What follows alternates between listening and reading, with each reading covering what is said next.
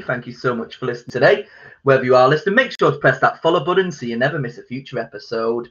Welcome to the greatest sports movie ever. I am joined today with Aaron, Taryn, Jared and Kieran, and we are discussing our top ten sports movies ever. How it works, we're going to take it in turns, going over our top ten lists. Depending on where a film ranks on that list, it will get a point. First place gets ten points, second place gets nine points, third place gets eight points, and so on. The highest scoring movie at the end will be declared the greatest sports movie ever. So let's get into it and find out which movie will be declared the winner. So here we go. It's the greatest sports movies ever. Uh, a little bit of deliberation over here of what counts as a sports movie, I'm sure. But um, we'll find out what's going to win anyway. I think I've got an inclination of what's going to win, so we'll see what happens. I've already put my prediction in the graphic section, so uh, we'll see what happens. But um, as you can see, on a new format, I've got a nice little background, some nice overlay. And, of course, you can follow us on Instagram and on Facebook at The Greatest Movie Ever Podcast. Mm. So let, let's get into it then. So, as always, we'll start alphabetically. That's the double A. It's Aaron. What is Sorry, your... Just, just before we start, I can yeah. hear an echo. That's Kieran, isn't it? Because you haven't got any headphones in. Oh. oh no, way, no way. I've got, I've got earphones. Then it's Aaron, then, isn't it? Aaron! Aaron, for God's sake. Ta-ra! Oh. I mean, I can finish right, my so, last slide. Uh, yeah, but his, his cup of tea's gone cold from the hour it took him to make it, so he's had to go get another one, hasn't he? His I C T headphones. His I C T headphones. They're wow. the I C T headphones. Hello. Do we all have like the same I C T teacher where they're just like, they're either American or like a raging lesbian? What do I wow. Is, uh, is the I think my I C... It is, isn't it? No, I don't. I think my I C teacher, the one that we had at Bispham High, got done for nonsense. What? I don't wow, remember that. What was the P E teacher? Looking under the um the skirts, weren't he? No, that under was the, the maths teacher. Was it? I mean, how many nonces went to our school? Good old Bispham. That's why they knocked it down, just to try and get rid of them. But, um, yeah, we, we will go on with our sports movies though, so hopefully we can we should be fine now. So Aaron. Hello. Number ten. So let's go through the quick honourable mentions. Not too many this week. Uh, we've got uh, Million Dollar Arm and Million Dollar Baby. They're not the same. All the Million Dollars. Unfortunately. The Million Dollar uh, Trilogy. Um, Big Lebowski and um, The Blind Side, which I, I actually feel bad for not putting that in there. Um, There's not enough sports in it though, is there? That's my That's thought. What I'm, exactly, exactly. It's more about the, the dude who's got issues with. Mm. Yeah, yeah. Got issues. No, exactly like that. With his family life. No, I get what you mean. Um, and one last quick honourable mention to Blades of Glory. I'm hoping Kieran knows why, but um, I've got to put Blades of Glory in there. Yeah. Just for the, just right. for the fact, why is it you know. in the top ten? Why isn't it? I was going to put it as number one, but I thought, like, no one will get it. Um, so, my number ten is Sanka, You're Dead Man, Cool Runnings, you know? Childhood film. Um, it's just pure nostalgia with this one, similar to Space Jam. Space Jam, unfortunately, didn't get on the list. Um, obviously. Good, obviously. Good, good. Uh, But yeah, th- no, but like this is legit sport, you know. Like um, this actually happened, and it's actually crazy that this actually happened. Um, and it's just a great Disney feel-good movie, much better than their like B-list straight to Disney uh, Channel films. What? Uh, I couldn't get. That's it. That's it. Just leave it alone. Uh, no more comments. Okay. Yeah. It's, overplay, it's overplayed though, isn't it? I like, thought you. Just, I like... honestly thought, like, I have to take a break because I thought you were joking, knowing you. The thing is, like, this is, is this really Aaron's pick? I couldn't get into cool. It's all right. It's all. good. It's it's good. We are Jamaica Babs, let him. It's just, uh, and it's true. That's what I like. It's true. It is true. Yeah. It's a true story. Everyone loves a true story. I think um, out of all the films I've got on my list, I think only one of them isn't true. I've just looked. Oh, I don't think any man are true. Uh, um, what? How can you not have a like? Wait, how many man are true? I don't know. Is is is goal real? Yeah, goal is real. I've seen David Beckham in there. I've seen that. I can see it. Santiago. No, oh my God! I just want to say it before we move on. Have you seen this thing about this dude called Santiago Muñez who plays in Mexico? Yeah. yeah. And New Newcastle tweeted it out. Oh, it's cool. What is there an actual Santiago Muñez? Yeah, sixteen. Is there a just Gavin Harris? Well? A Gavin Harris. um, let me just put this on here. Gavin Harris from Jurassic Park. Okay, so Aaron's number ten is Cool Runnings. My number ten from a, a true story to a not so true story to probably the fakest sport around. It is a wrestling movie, and it is Ready to Rumble. What? Ready to Rumble? What? How is that? Right, hang on.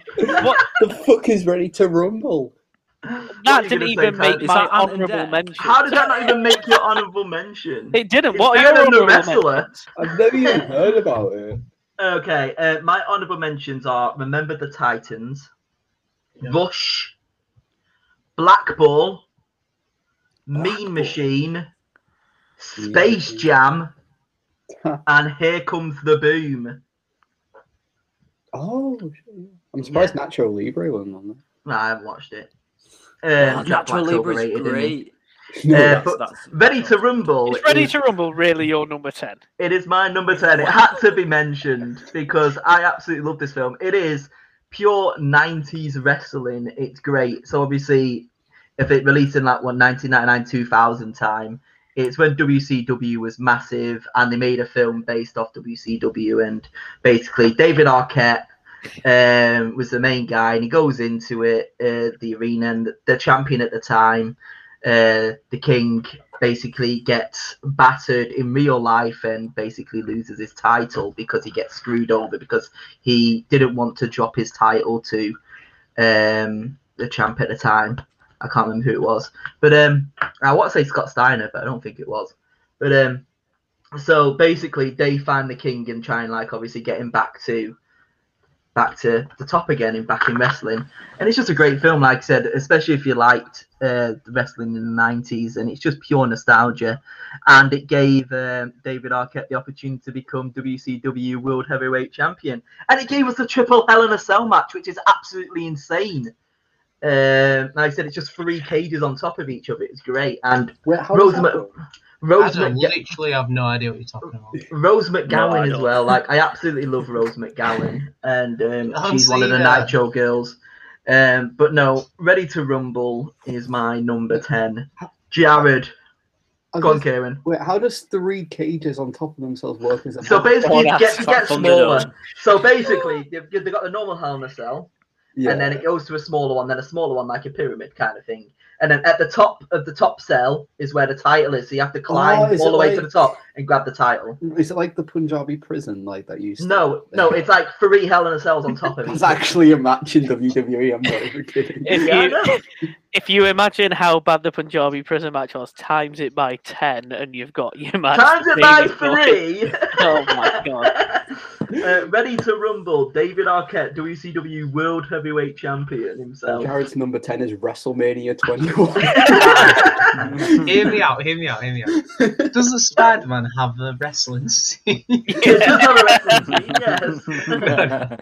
uh, no, um, I had, as honourable mentions, I had, uh, I kind of like to get a lot of sports in, so it wasn't like, I don't know, if I had a few boxing films, I kind of didn't include them in the honourables, but uh, Eddie the Eagle, Invictus, I, Tonya, Creed, Uh, Fighting With My Family, Ford versus Ferrari. I really wanted to put number ten as Hoop Dreams, but I just couldn't because I couldn't find space for it. So um, number ten, I've given it to Free Solo. Yes. This oh, this film I totally is, forgot about that. I this is an odd film because you don't think about it, and then we actually watch it. It's like this is this is like, you know what I mean? It makes football look stupid. When you when you think about it, this dude is climbing a mountain Wait. with no harnesses. Like, it's such is a good it, film. Is it a sport yeah. on IMDb? I yeah, didn't yeah. look. I it must. It, it must. It must be. It's, it's like free climbing. Free climbing is But it's not competitive. Like free solo is not competitive. Well, it technically it's, is competitive yes, it because there's it a time, you're against the time, aren't you? It's a time limit. How fast can and, you? And uh, it's to see you can do like the most in it. Like he, oh, they keep okay. pushing. Yeah, each other. yeah. You you hold, hold the world record for the most climbs. Mm. But I don't know. I just thought it was so interesting how he just doesn't. He, like he, it's weird. Like he fears death, but he doesn't. Do you know what I like most about it is like. When you watch it, I don't know if it's on it because I bought it and I, it might be a special feature, but they show the camera guys. Yeah, they, yeah I never thought about that's that. Mental. Oh, it's it's mental just thinking of them. Like what they're doing is like pins in rock with yeah. full cameras. In the... um, it's so crazy. I mean, the shots are like almost as good as like actually what he's doing, as scary as what he's doing. It's it's it's really good though. Well, yeah, they're just incredible. Like. Mm. I'd love it if the cameraman got the world record and he didn't at the time. The cameraman decided, oh, I can finish this, and just went all the way. I wonder if you could get, like, uh, the most weight carried while climbing. He, no, he wouldn't have done it free solo, though. How weird's that bit there? Like, just finds, like, there's a bit where he's climbing up in it and someone's just... Yeah, when he's when he's there. climbing and there's just them people just, like, camping, yeah. and he's just like, yeah, I'm trying to break a world record. Morning! Because they're in fancy dress as well, aren't they? Like, yeah, yeah. I wonder if that was staged. Or, I, don't know. I could argue that he could probably climb that mountain quicker than it took Aaron to make his fucking cup of tea earlier. I'd argue with you on that one. Is that the sun coming up? Sure. Probably do it twice. you you were late as well, Kieran. You can't say shit. Yeah, but Kieran, Kieran said he, Kieran said I'm gonna be here for around about nine o'clock. Okay, is that okay? I was like, yeah, no problem. He actually turned up before Aaron originally. I mean, yeah. he kept coming and going, but he was here before Aaron. One day it. I'll make it. I'll make it. But Jared, so free solo. So Kieran. Yes. Um. Well. Now that you've mentioned free solo, now it's a sports film. It's, I think it's been put on my list somewhere because um, I love it. I'll talk about it later. Always, it's, it's always you, Kieran. I say a film, and then you go, "That's yeah, the yeah. best oh, film I've ever, yeah. I've ever seen." It's number you two did have it on your list. no, no, no, no, no, no, no. It's it's not it's not break it's not broke top five. I'll say that. Um, but no, nah, my honorable mentions. Number ten was going to be I, Tonya. Obviously, got beaten out. Um, the wrestler, like um, she got beaten. I told you didn't. Nancy Kerrigan didn't. I told you well, still she got really beaten in the Olympics, didn't she? But it's still an amazing film. I love it. It is good. Um, the wrestler, great. Rocky Four, Foxcatcher. Um, I would say, Kieran, an argument. You gave me your list before because you were unsure if you were going to make it. One of the films in your list isn't a sports film. Is it? I think it's the one you're thinking about. If you look on IMDb, it is a sports film. It says sports film on IMDb. Fair enough. Yeah. Okay. I, I know it's the one you're thinking. I, I just don't know. think. I, I, don't class, I, don't, I don't class it I as a know. sport. I would say when you think about it, when you Parasite. think about when you can. Justice League, the Snyder Cut, the part where the cyborgs playing American football. when you can, when you no, it's actually Twilight for that baseball. Oh yeah, High School Musical two when they're playing baseball and basketball on the same film. Mm-hmm. Um, but now nah, I'd say number ten for me. Uh, well, Jamie might know it. Um, has to be Dodgeball. I look like it was close to making my comedy lists, but like in the twenty-first century, we got beaten out. But I feel like it needs to be in some list because Dodgeball is like one of those. You watch it once and you like meme it over, and it's iconic, and you like it stays in your mind. It's like one of those films that your friends have like an inside joke with and shit like that, or like you know other people who have watched it. Um, especially when it came out, I kept doing like the. Like that, like that all the time. yeah. um, but like, yeah, it's such an iconic comedy, I think, and it's like a really good sports film in the sense like it does nothing new, but it doesn't need to. I think that's the running theme with a lot of the sports films on these lists that it's you don't really need to do anything new with it, but as long as it's compelling, as long as it's got yeah. character, then so Dodgeball definitely has character and heart in it. So, and it was a true story, wasn't it? It's a true story. True underdog story. I think it's a bit easy. It's a true underdog story. Good sports film, to be honest, because it's like you just have to use that underdog. Like somebody's got, I don't know, yeah, fighting but, against the odds against the mega. I'm yeah, or, or, they, no or they had it and they've yeah. now lost it, and it's like, oh, I'm gonna win it back. Or you well, don't. It's like, surprised no one's gone for Leicester. Yeah, I was gonna say like there's gonna be a Leicester film. Watch. One day there will be, but we will finish off number ten now. Taryn, welcome. Hello. After after being on the comedy show, I mean it's the first time you're with Jared and Kieran as well after they were suspended after their comments on the uh, comic book adaptation. God, God help you. God help you. I'm common. surprised you didn't suspend uh, me. Kieran, Kieran got a um, a one pod suspension. Jared got a two pod suspension after what their comments. What comments did I make? I'm joking. Look, you had a forty minute rant about Endgame saying that. Oh my God. All oh, saying, yeah. Oh, all sorry. All yeah, I'm yeah. saying is that if this was like, if we were doing, me, me. if we were doing the comic book adaptation now, Zack Snyder's Justice League would make. It would definitely be in the it top would, five. It would definitely. I fucking love Endgame's it. Endgame's not a comic book. It would make probably make top five. Yeah, I'd say it made top five. Yeah, it would. I haven't watched it. I can't put should myself we, through that should, yet. Should we do a? Should we do a, our own cut of the comic the Snyder book adaptation? I mean, to be fair, some of our podcasts have been a Snyder cut long. Yeah, and, uh... I think our longest was three hours forty minutes. So I mean, we could beat it tonight if you want, guys. Let's do no. it. no, let's no. bring the sports epic on. Uh, let's try and keep it to football. Ninety minutes. Who knows? Um, That's optimistic. Let's put an extra time. That'll do to me. We'll take penalties. Right. We'll keep scoring. We've got, got the Muamba injury time. That was probably right. controversial. Cut that shit out. Why don't we do it American football? Like four hours. It's just stop and start. And fifteen minutes of, like, actually yeah, it's two, yeah. fifteen minute quarters and then, and then Aaron's halftime show. But anyway, Taryn, honourable mentions and number ten. Right, let's have a look then, honourable mentions. Well, to start with, I can tell you one hundred percent that neither getting on the honourable mentions or the list is Space Jam. We've established yeah, that in the last two episodes of how shit it is, so it ain't been on People hate Space Jam. Yeah, bloody hell, don't they? Yeah. Oh, yeah. um, honourable mentions. Dodgeball, Fighting With My Family, Longest Yard, Creed, Rocky two, D two The Mighty Ducks, and Hoop Dreams just missed out as well. I wrote Slam Dunk Ernest because it was the first um, sports film that came into my head. I've not seen Hoop Dreams. It's like actually really good. Like, Hoop Dreams is I've brilliant. Not I've not seen it. Kieran, if you, have you seen Hoop Dreams? Uh, I've heard about it, but I haven't seen you it. You definitely yet. should watch it. It's but like, we heard about this, but we ain't never seen it. No, it's it's about basically like, you know, the, the challenge to get into the N B A where a lot of people just miss out. Yeah, yeah.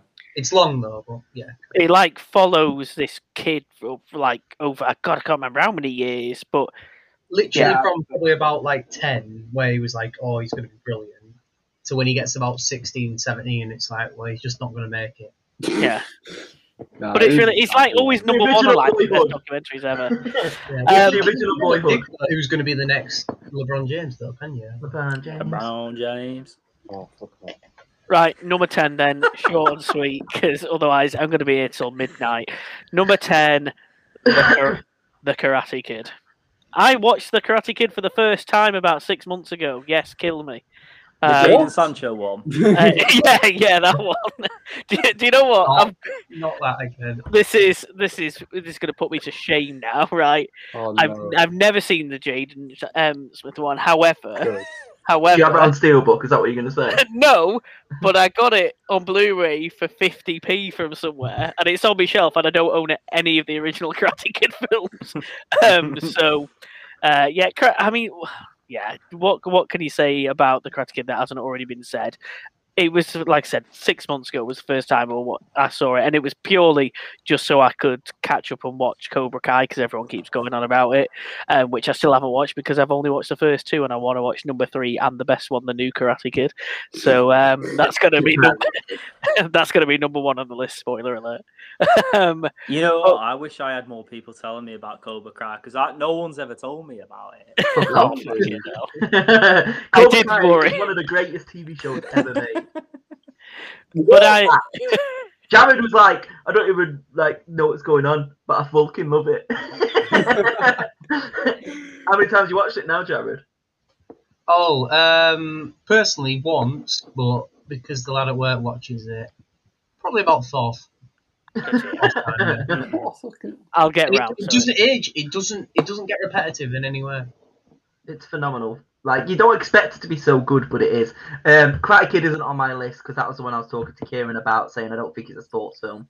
But fair enough. Is, no, well, I, I was thinking not just sports it, film. It is a sport. I believe karate, karate isn't a sport. Karate it isn't is a martial art. Hang on, hang on, hang on. You had you had blackball is on your honourable mention. Balls. Yeah, it's about crown green bowling. So if you know, right. But if you can't compare the Karate Kid and blackball. Fucking hell. Right. I would argue, and I'm sure most of us would hear, the yeah, Karate Kid is on the list rather than Black Ball. Actually, that's the one that Kieran was talking about, saying it says sports film on IMDb, so... I would say it, it, is, like, it is. If you have Karate Kid, though, you, technically you could have all the Bruce Lee films. Well, well how do you know I haven't? I am Bruce Lee, Enter the Dragon, they're all on here. You know what, I might as well just...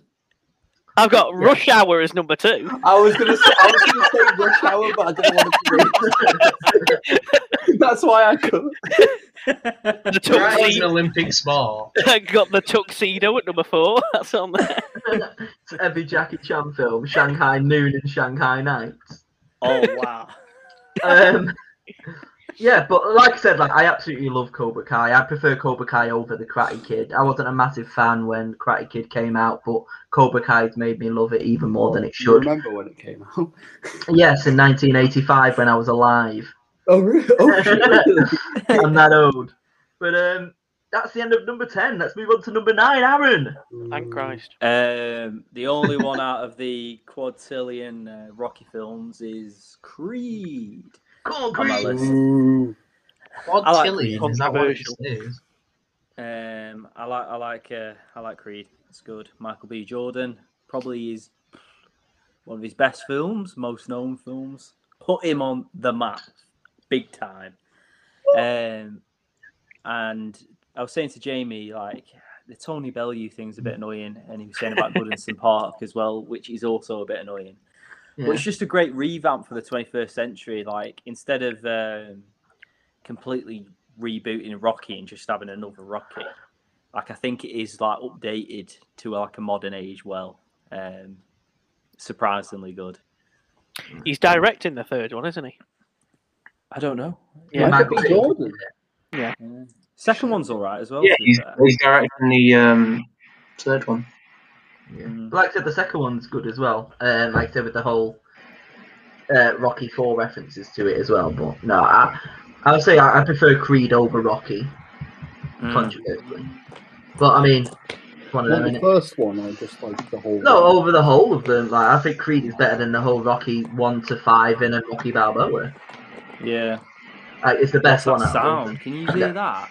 Ah, I get it. Yeah, who's got a washing? What is that? Sorry, I believe I believe it's my microphone. It went weird, and now I can't figure out which one it is. oh, oh, it's um, I think I sorted it. Um, anyway, my number nine is The Mighty Ducks Are the Champions, which is the first Mighty Ducks movie because of the flying V. Oh, we have heard about this, but we ain't never seen it. Exactly.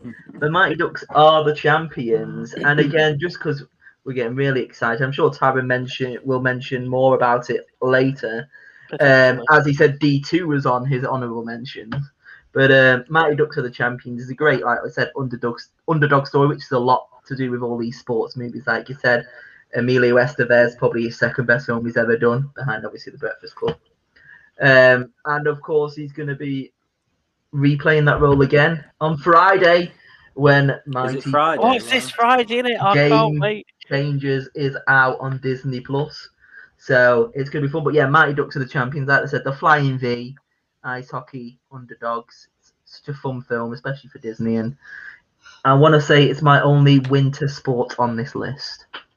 If you can't, ice hockey is winter sport. Actually, I haven't seen Snow Dogs. So, oh, dogs. Wow. wow, Jared, number nine. Uh, can you actually hear me or not? Yes. Oh, you can hear. Oh, sorry. Yeah, I, I had a weird issue with my headphone. Not weird. Uh, so I've given number nine to another documentary and it's senna. senna. I've always had this weird fascination with F one, where I don't really enjoy watching it, but I kind of like the whole culture of F one, and you do really see how, in the documentary, how Senna was, I would say, more than just a race car driver. Like, he he kind of brought Brazil together, which I know normally football does that in Brazil, but I don't know, I just thought it was really special that you, the way that somebody actually died, like, like it'd be like, I don't know, like Lionel Messi dying tomorrow, and it's like, that's it, and it's just like one bad turn. And uh, yeah, I don't know. I just thought it was really well done. You know, the way the director did it. It's raw talent. Uh, probably one of the greatest sportsmen ever, really. Yeah. And it's weird with Formula One because, like, when we talk about football, like, we can always talk about like records and say like, um, oh, Ronaldo, Messi. That's always the argument. And where with Formula One, like, like my dad's like a diehard fan, and like I've got like family are as well. Like, and like he'll always say like Schumacher, Schumacher, Schumacher. Then you've got like my girlfriend's mummy's mad on Formula One. She's like Senna, like. Um, so. We all know it's Lewis Hamilton. So I mean, for me, for me, it's Lewis. No, it is Lewis Hamilton. Though. Like, it, it, Tom's gonna kill you now. I mean, in, in my eyes, it's it's Lewis because like he will get the record and like he'll smash them records. Um, but do, do you not think though that a lot of the issue with F one is? Whoever whoever has the best car wins. Like, let's be honest, Lewis Hamilton is in the best easy, car, yeah, and he's winning. That, but Schumacher like, was guy... in a Ferrari, which was the best car. He won. You look at Senna. Nah, Lewis Hamilton's done it under two, though, didn't he? He did it under Mercedes and B M W, was it? No, Schumacher Lewis Hamilton did it with. Lewis Hamilton did it with McLaren. Mercedes and McLaren, and at McLaren. the time, McLaren was the joint best car alongside Ferrari. Senna is always known as one of the greatest because he was driving a Williams at the time, and whilst it wasn't Williams, exactly a good car, yeah. No, it was very much on par with the Benettons and the rest of the teams at, at, at the time. So it was purely, and that's not to say that Lewis Hamilton doesn't have raw talent. Of course he does, and Schumacher, of course he did, but Senna, it was absolutely raw talent. Mm, yeah. Well, I, I know we're gonna. I'm gonna mention it later, but obviously, the other F one film that's on my list, Niki Lauda. It's very like, yeah, it kind of. It's kind of uh, like, oh well, he had a better car, so it was like it just. Uh, that's my only issue with F one. It's like it's. You, there's only so far your talent can take. It, it's definitely a mad sport, like because I watched the documentary, not the Netflix one. It's like. Oh, I can't remember what it was. Not it's F one race. Oh, yeah. No, no, no. There's an, Am like... there's, a, there's an Amazon one as well. That's like the same. Yeah, I've been watching just... the Netflix one. The one that I watched is just called One. It's just called One, like number yeah. one. Yes, but, it's uh, a very good. It's very good as one. That one's really good, and literally, it was like back in like the fifties, sixties. It was like run into what, the car. Had, like, four deaths like every season. Like, yeah, yeah. It's every se It wasn't just every ten years. It was every season they were predicting like four deaths. Like it was just part what, of the sport. And what people forget as well is like the weekend like Senna died. Like um, your man someone else. It was, uh, it was Roland. Uh, Roland Ratzenberger died in qualifying yeah. on the Saturday the day before. Yeah, I mean, like, I mean, I, and they're the last two that died in Formula One actually in an accident, wasn't it? Uh, technically right. no, but there and then. Jules Bianchi died about five years ago. He was in his early yeah. twenties. He, he, he drove into a uh, recovery truck on the site in bad weather and it literally nearly took his head off. But he was in mm. a coma for months and then died. But they're definitely the last ones that died like on track, on the like spot, there, yeah. like there and then. Well, you saw that uh, Grosjean one recently. That was crazy. Yeah, like, it still happens yeah, today. Yeah, like, I think. The, the problem is, like, back then it was like, um, I mean, I'll, I'll you almost later, expected like, to die, didn't you? Obviously, like, with football, like, you had the Premier League and it just made, like, took football to another level. And I think in the nineties and even early two thousands, uh, Formula One was such a raw sport where now, like, well, Bernie Ecclestone ruining it for years. Um, and just, it's become almost too safe. Like now, maybe less risk, less overtaking, to the point where Formula E is more entertaining than it. Oh well, no, hang on, I won't go that far. God. No, but you know I don't I mean, feel like I can watch it anymore though, because it's, uh, it's ridiculous. It's... I don't know about you, but I feel like you could put any of them drivers in that McLaren, and if they're the number one driver, they will win the championship. Yeah, nah, I, no I... way, because Bottas is rubbish. No, but he's, number, he's a number two driver. Hey, though. yeah, Bottas he's, isn't yeah, rubbish. No, he's a very, very good number no, two. No, he's not. He's trash, mate. Bottas can't get anywhere close, Hamilton. Like, but all I'm saying yeah, because they because they put all the resources into Hamilton. Like no, I, I'm no, telling you, can't. put any driver in, in there in the F one circuit chance. as no the number chance. one driver, they would win. I can, win I can guarantee you, it's the first race of the season on Sunday. I can guarantee you, Bottas will win this Sunday. It's the first race of the season. He will. what what, what we what we betting? Like, I mean, we are we are turning into a. We're turning into no, a Formula not, One I'm podcast against, now. I'm not getting, I'm not getting I'm betting against um, Bottas, but all I say about Hamilton quickly is like Hamilton entertains at this level. Without Hamilton, that sport's dead at this point because he does overtake it's more. Boring than most though. Drivers. Nobody wants the same person winning every time. You need like I'm telling you, without Hamilton, this the sport would like struggle at the moment. Like you've got drivers like Vettel who used to be amazing. He's just so hostile now, like, the way he drives. Like a lot of them are really safe. And Bottas, he just goes backwards. I can't. Yeah, but there's definitely stories like wearing... within the F one scene, though. You know what I mean? You look at. Um... I would say it's rigged. yeah, yeah. We'll go with Jamie. Right, move on. Just getting mad thinking about like. Okay, Kieran just at eight chins ago. But my number nine. No, no, no, no. I've just been talking about Formula One. Like, like literally, it's just like. Uh, it's a sad reality that it's the same reason that with U F C, like when I was a kid, all I wanted to see was blood. It's yeah. like not gonna lie with Formula One. I mean, they talk we, about it in one as well, didn't they? Like they just wanted to go and see people crash. Yeah, it's like the thing with W W E now. It's like the reason why it's like there's no real. Well, there's some loyal fans obviously, but like the reason it wasn't as loyal as back in like two thousand nineties is that. Well, actually, like, it was all people actually got hurt. It's not as yeah. intent. It, yeah, but like that, then that's the harsh. Obviously, you don't mm. actually want people to get hurt, but when you take away that, people just collectively they just don't mm. get as enthralled. So there are risks, like there are risks now, like you say, but like it's not like as much as it was, and like they, um, I think even the cars were probably like more entertaining back then than they are like, now. Jared will back me up. Malice at the Palace. That was probably one of the most oh, enthralling moments yes. in the N B A. I want to see punching in sports where there's not meant to be punching. Like, honestly, basketball in the seventies, Jesus Christ, it was just boxing every None of this V A R crap where you're getting a red card. That's why like, Wilt Chamberlain got like one hundred odd points nearly every week because he just punched everyone. Exactly. What a dickhead. But anyway. Move, move on from that, sorry. Number nine, Kieran. Um, my number nine is um, Karate Kid or Karate Kid. Okay. um, yeah, Not like, sports film. I, I would say it's like the thing is like at first, obviously, I didn't really. I was I looked at it more as like a, in a weird way, it's kind of like a coming of age kind of thing, or like no, like fresh, new fish in a fresh lake kind of thing. But um, but I think that. When you look at other sports movies, they do emulate that kind of like thing of like being in like this, like this kid who has young potential, and then being put in this world and like him growing to be the greatest in it. It's inspirational, and I think with the Karate Kid is like you can still Cobra Kai. I got to admit has restored a lot of people into the Karate Kid fan base, um, but the core film itself, it I think it's one of those films that you can watch it at like. You could watch it a hundred years from now, and people would still be like, I, "I get, I can relate to it. I get it. I can still enjoy it." It's like it stands the test of time for me, and I think that for a sports film to do that is really good. Um, I think it's got one of the best lines in any film ever as well, which yeah. is towards the end where Kreese is like, "Finish him!" and it's called, "Put him in a body bag." Yeah. It's one of my favourite lines ever. It's just like a throwaway line that's just randomly in there, but it's so iconic now because of that. And yeah, especially within Cobra Kai as well, which I'm sure I won't spoil because Taryn will watch it one day.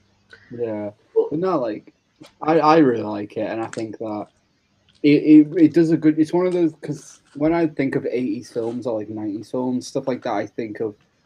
There's like obviously there's cringe films in every decade, but obviously I think of like eighties cringe and nineties like they all have their own kind of unique set of like what they think is dramatic. But Karate Kid, like I said, it's just it's just a really good sports movie and uh, stands the test of time. And yeah, it's kind of inspirational when you think about it because he knew nothing about the sport and then he suddenly became that good, and that can happen. So, but the question the is, though, side. and I'm sure Johnny Lawrence is the real Karate yeah, Kid. Yeah, yeah, yeah. No, he's not. That, that's all that matters. No, he's not. Yes, he is. I mean, he is kind of a prick. Johnny Lawrence. No, no, they're, they're both wankers. They're both he wankers. is the All-American two-time under eighteen All Valley champion, and then some kid comes in who's not even under eighteen, enters the competition and illegally kicks him in the head. Bullshit. Jaden Smith, what? um, number nine, I think Aaron mentioned it before. It's Cool Runnings. Um, John Candy's last film. I was going to, I was, you know, what I was going to say that John Candy's last film, whilst he was still alive, no shit. uh, but yeah, jo John Candy's last film again, very just uh, reflecting really what Aaron said. There isn't really much to add in in relation to it, and the fact that it's um, it's it's loosely based on real life in respect to the J Jamaica national bobsleigh team. Um, I think it's during the nineteen eighty-eight Winter Olympics in Canada. It was very loosely based off, but It's got it's got characters that you root for. In the uh, well, then why didn't they make a recently, sequel? Recently, wasn't it? Recently, I think it was like twenty eighteen. The Jamaican bobsleigh team got into the. I don't. I don't know yeah. if it was a four people. I think it was a two person. Right, right. Cool Runnings two. Then we'll dig John Candy up. He wasn't cremated, was he? Um, we'll make it. We'll make a sequel. Um, no, it's you can. It's one of those films where you you root for all the characters, and it's got it's got a clever ending. You know, it doesn't. The, the thing with Hollywood, especially, and certainly American films, is there's always this need to want to win, to yeah. have a, to win, but to have a happy ending. Like there's so many films that either mm. they've changed the ending after it's shot, because an American audience can't understand it, so they have to simplify it, or they change it because it doesn't have that big feel-good moment at the end, but it doesn't have, you know, the per the team or the person winning at the end. This is the rare example that it's still feel-good with the fact that, you know, they they didn't win. I mean, from what I remember, they don't even place, do they? They effectively get disqualified, don't they, because they don't uh, complete the run. Yeah, I guess they crash. So, so. Yeah, so, but... You kind you kind of forget that because that one, though, yeah yeah yeah so you, you kind of forget that. It's almost like one of those, like I would argue if you asked maybe someone who's just seen it once or twice and not for years, and you said, oh, what happens in Cool Runnings, they'd explain it and they'd probably say, oh yeah, and then they won the gold medal at the end, because you just you forget that that's not really how the film ends. And it's quite quite clever in the way that, and and you know, it's interesting that they allowed it to to end like that, really. But it's uh no, good film. It's funny. It's stupid, but it's uh, it kind of gets away with it just because of the cast that's in there. I mean, fuck knows what's going on with that egg. That's the only bit I don't like about it, with its lucky egg. um, but um, no, yeah, Cool Runnings number nine. Now, I think one of the um, the fun facts about um, that year, especially the um, the eighty-eight one as well, it's the same year as Eddie the Eagle as well. So it was a weird year for winter sports, that, because it's the same year that Eddie the Eagle went and did all of his oh. shit as well. Mm. But um, anyway, Aaron, number eight. Um, mine's been mentioned already. It is um, Free Solo. You know, it's um, not a sports film. Um, I was umming and ahhing whether it was sports or not, but I I put it in there. It probably should be higher, but um, what an amazing documentary! Like literally, like hairs on the back of your neck, sort of stuff. But it's just the same as what Jared um, was saying before. It's just absolutely epic, epic in so many ways. Okay. Um, my number eight is all about some high quality H two O. It is The Water Boy. What? Um, what is this? Is this the one with um, the Adam Sandler, Happy Gilmore? Man. No, the Happy Gilmore sure. separate film about golf, which they get mentioned later on as well. But, oh, um, yeah. You're the kind of person keeping him in fucking roles. Hey, without me, you wouldn't have had Uncut Gems. You're welcome, Kieran. It's overrated. I mean, it was all right. Looking back, Jesus. Yeah, but no, like, just because it's on Netflix don't mean it's good. Was it really worth it? What cuties? Those classic nineties films were great anyway. Like I said, Billy Madison, Happy Gilmore, Little Nicky. Obviously, we're not going to talk about all of them like we did oh, two weeks ago. We're just literally but, naming um, the most Channel five films I've ever heard. The most. That's the worst insult you could get. Five star. Yeah, they don't put it on five anymore. But no, The Waterboy, like I said, it's American football, Bobby Boucher, Kathy Bates as well, uh, a nice little cameo from All Elite's Paul White, a k a. The Big Show, as Captain Insano. Captain Insano.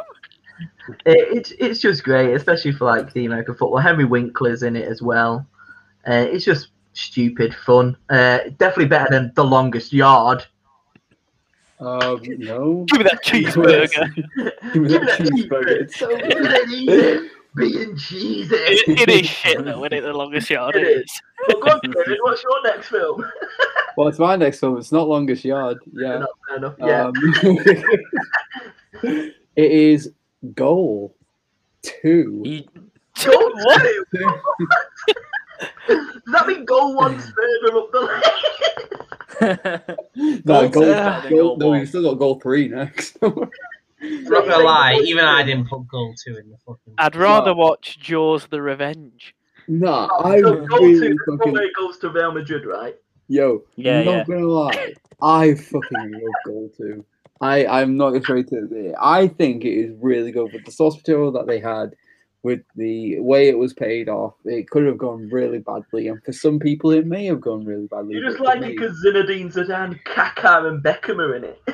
Oh my god. It is a good team to be fair. No, look, looking back at it, because I've got to let into all the meta of it, because this used to be my childhood, this film. They filmed it the season beforehand, so the reason why they're against Arsenal in the final is because they were filming like clips, obviously, while they were in the Champions League. They got knocked out of the round of thirty-two by like, oh, was it round of thirty-two or round of sixteen by round? round. His group stage to round of sixteen. Yeah, sorry, yeah, no. So they got knocked out by the Arsenal in the round of sixteen. So like, well, I guess they're gonna have to be the final team then. Mm. So there's like hardly any football because they did shit. But it's not about football, Jared.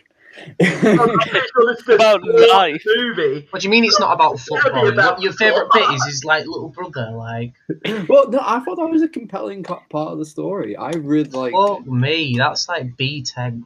I've never seen. An, I, I've never seen any of them. I mean, like, how would how would you sell the first one to me? What's this film about? Someone who plays for Newcastle Reserves. Oh, no, no, no, no. Number, number one, number one, you cannot diss. We'll talk about number one later. Number two, oh, now. Right. now. Well, number two what? Can bin. No, nah, number two. I, like, I think it's bad. No, well, I'm going to make it though. Like, I don't know what, what's more. What's more unrealistic? So I think the third one, which luckily you know, the third one, the third one is about the World Cup, and the World Cup no, final is Mexico versus England. No, no it's not. No, it's not. Uh, no, it's not. You're wrong. You're wrong. Isn't it so Mexico v England? He plays for Mexico and he didn't want to be in the film anymore, basically, the actor.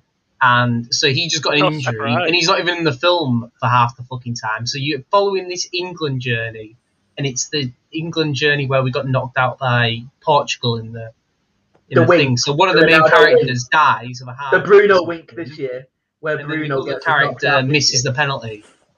And it's just like, why did...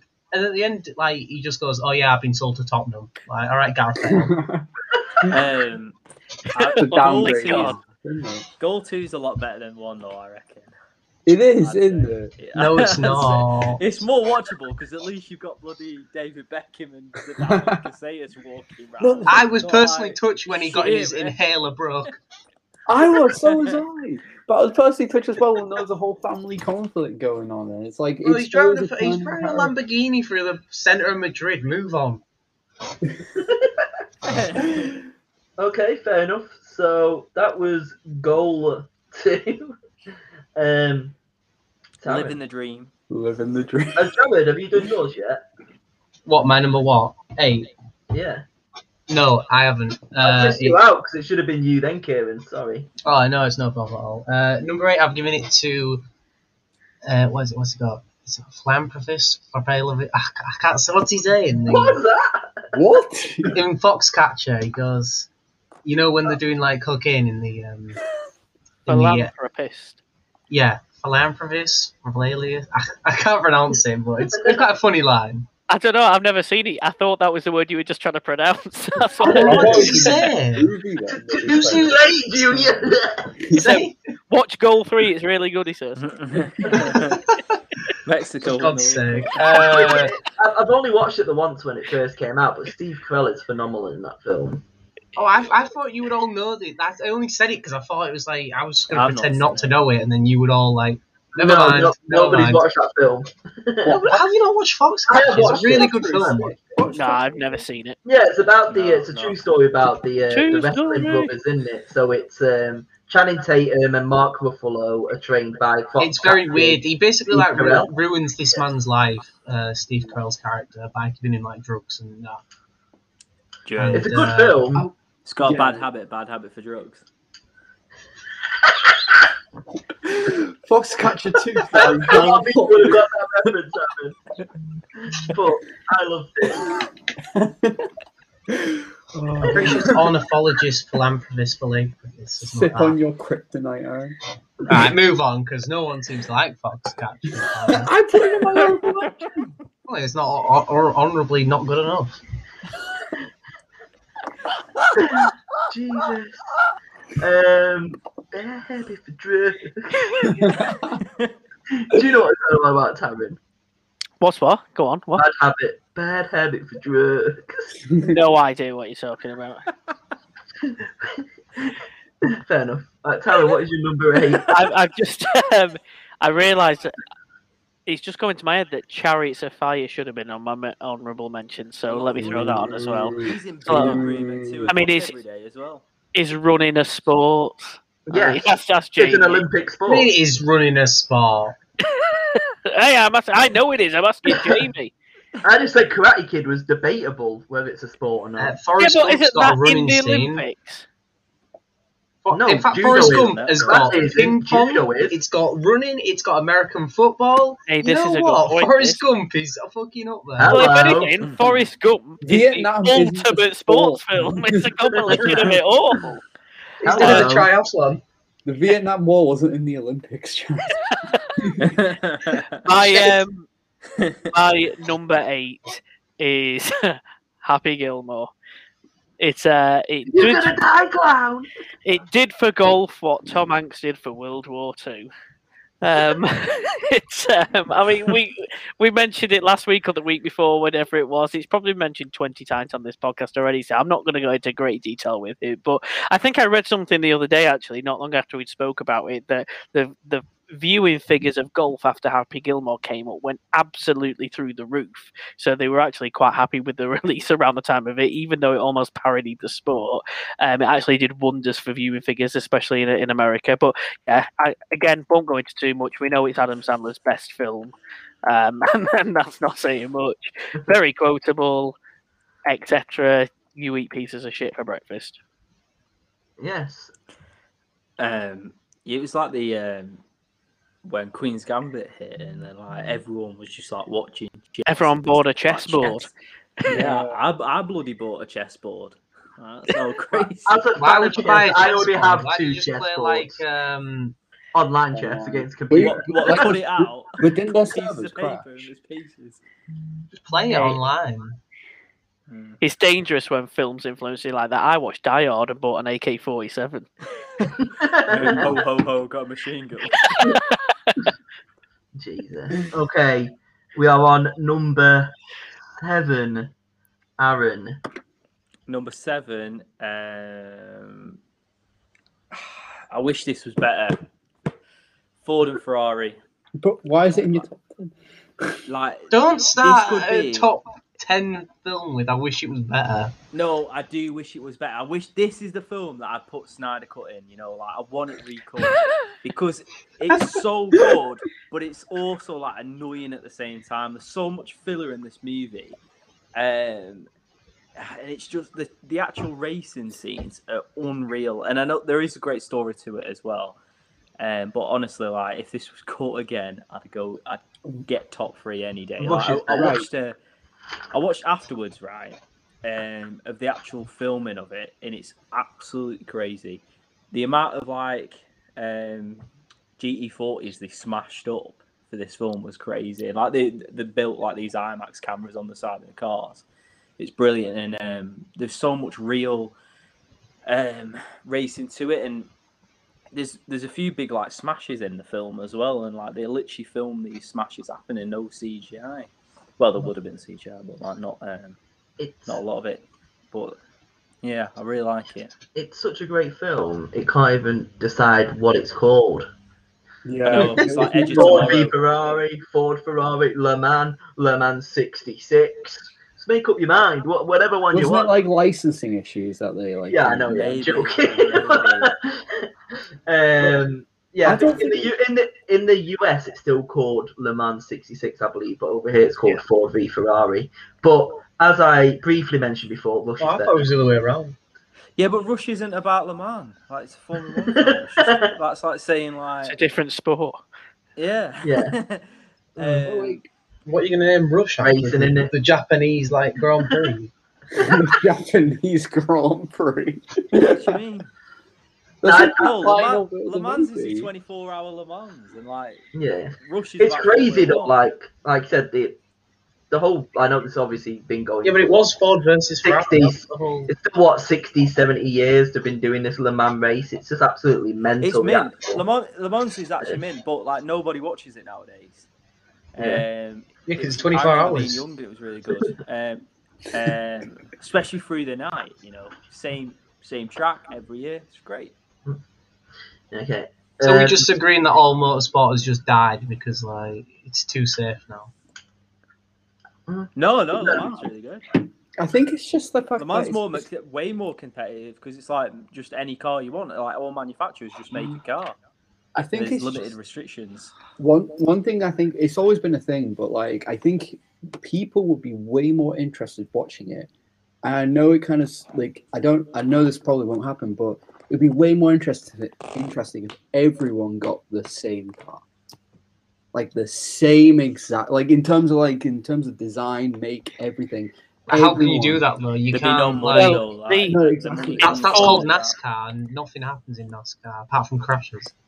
They are hoping that it'll be a lot closer next year. The twenty twenty-two regs in Formula One many...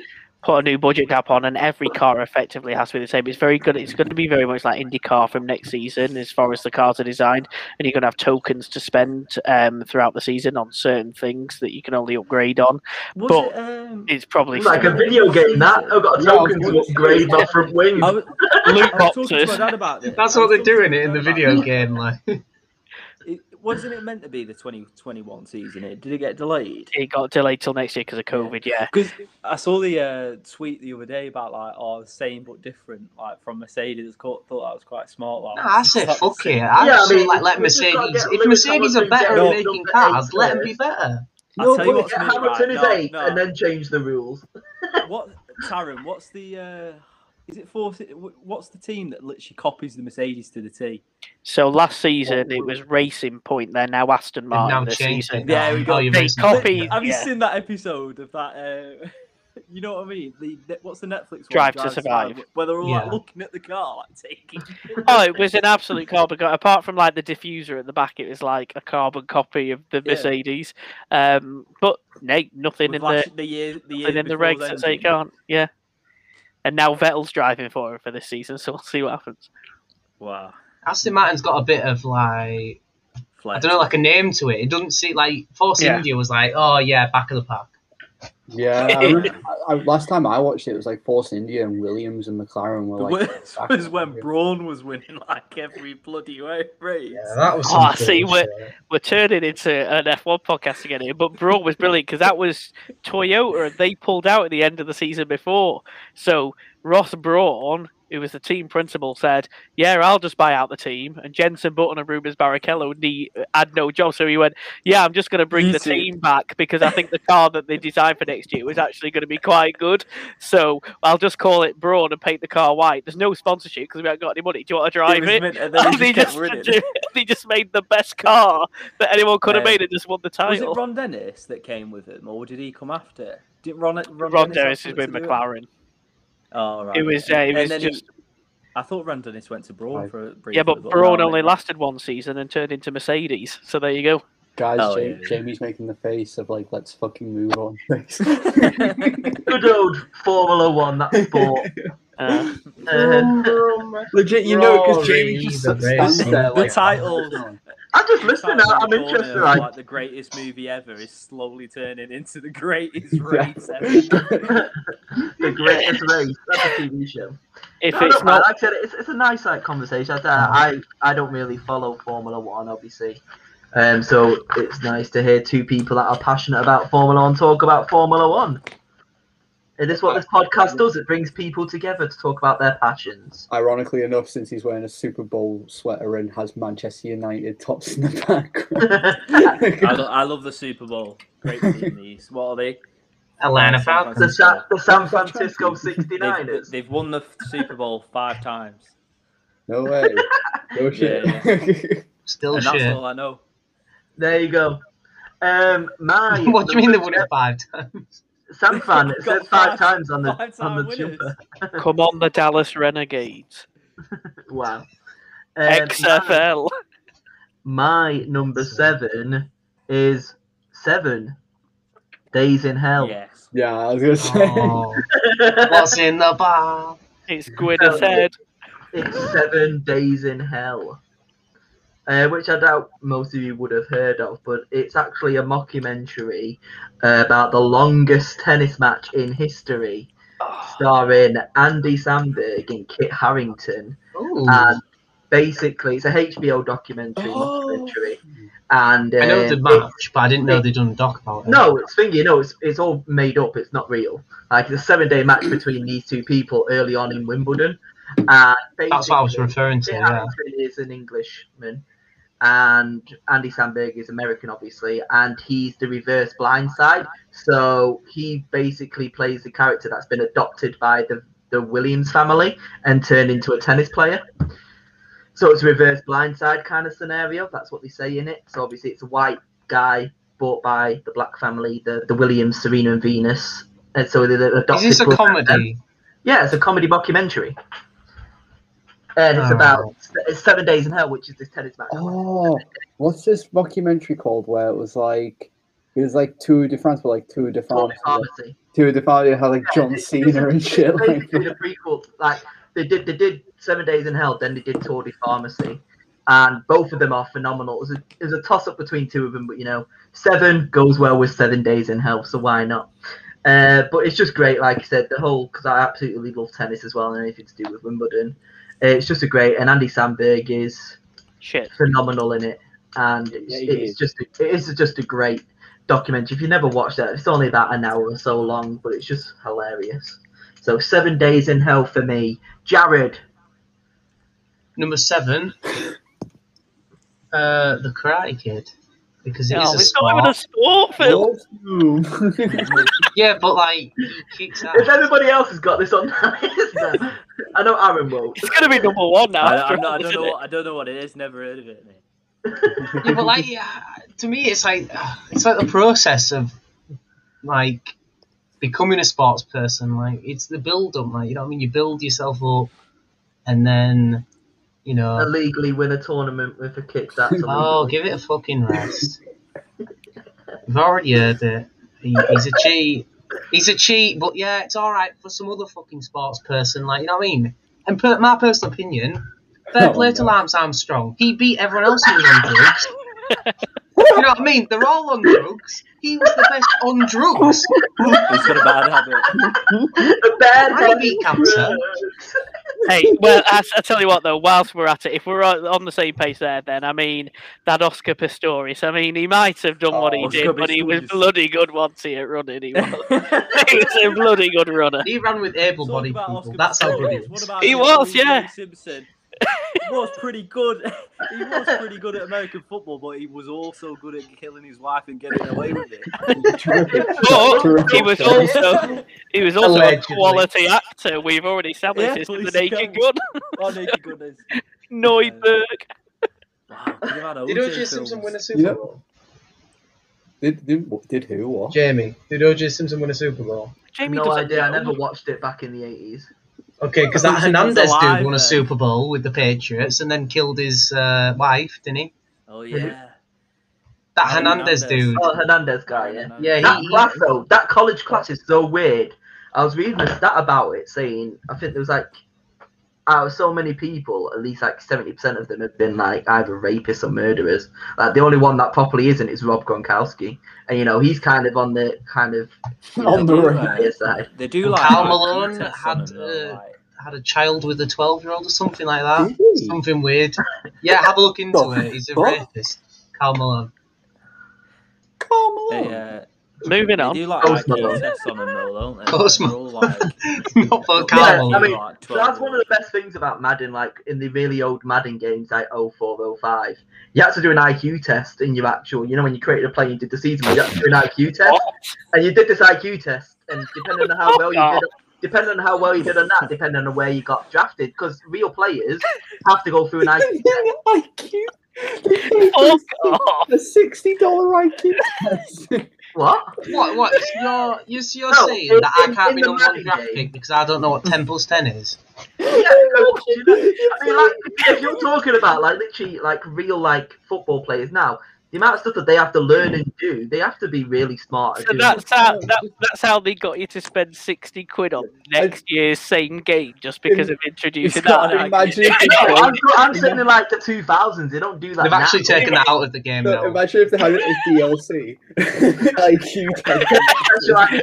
D L C. It reminds is, is me of... Science is a, is a geography test. It reminds me of one of the um, N H L games. It was like N H L, like two thousand eight or two thousand nine. Nine. There was no new features apart from one, and on the back of the box it literally said no, it said new, and then it said left-hander players, and I'm like, what the fuck's like, why does that make any difference in a video game? They, def they definitely did that in one of them. I remember, I remember looking at that and it said one of the special features was broken, broken sticks. The best thing, the best thing is with left-handed players is all they had to do was get all the right-handed players and just mirror them. Mirror them. Okay, Kieran. Number uh, seven. My number seven. Uh, it's uh, it's the one that got entered in uh, at the very beginning. It's Free Solo.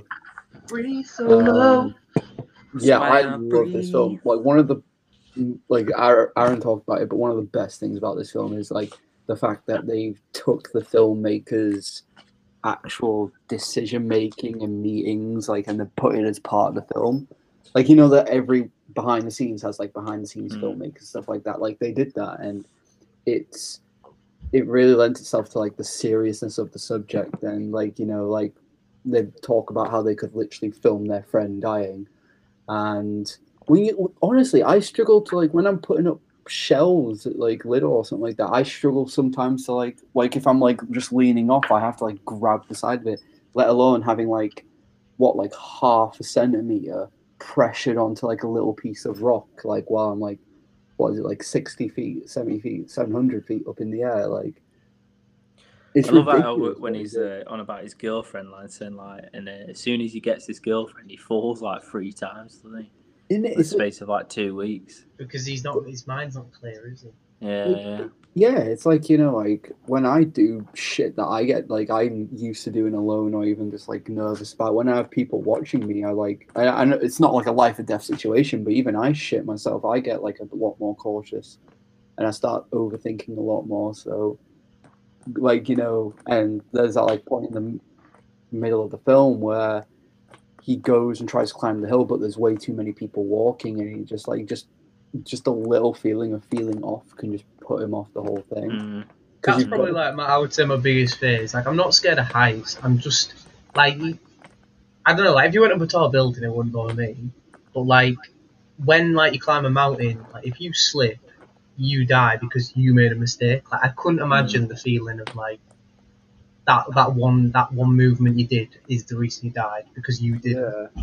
Like, that's just that goes on. He's on a. He's on an episode of Joe Rogan that was really good at like explaining like his mentality, you know.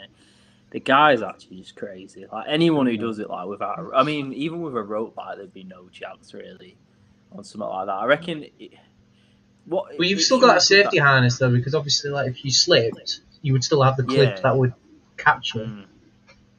No, but like I like it that it delves into him as like a human being as well.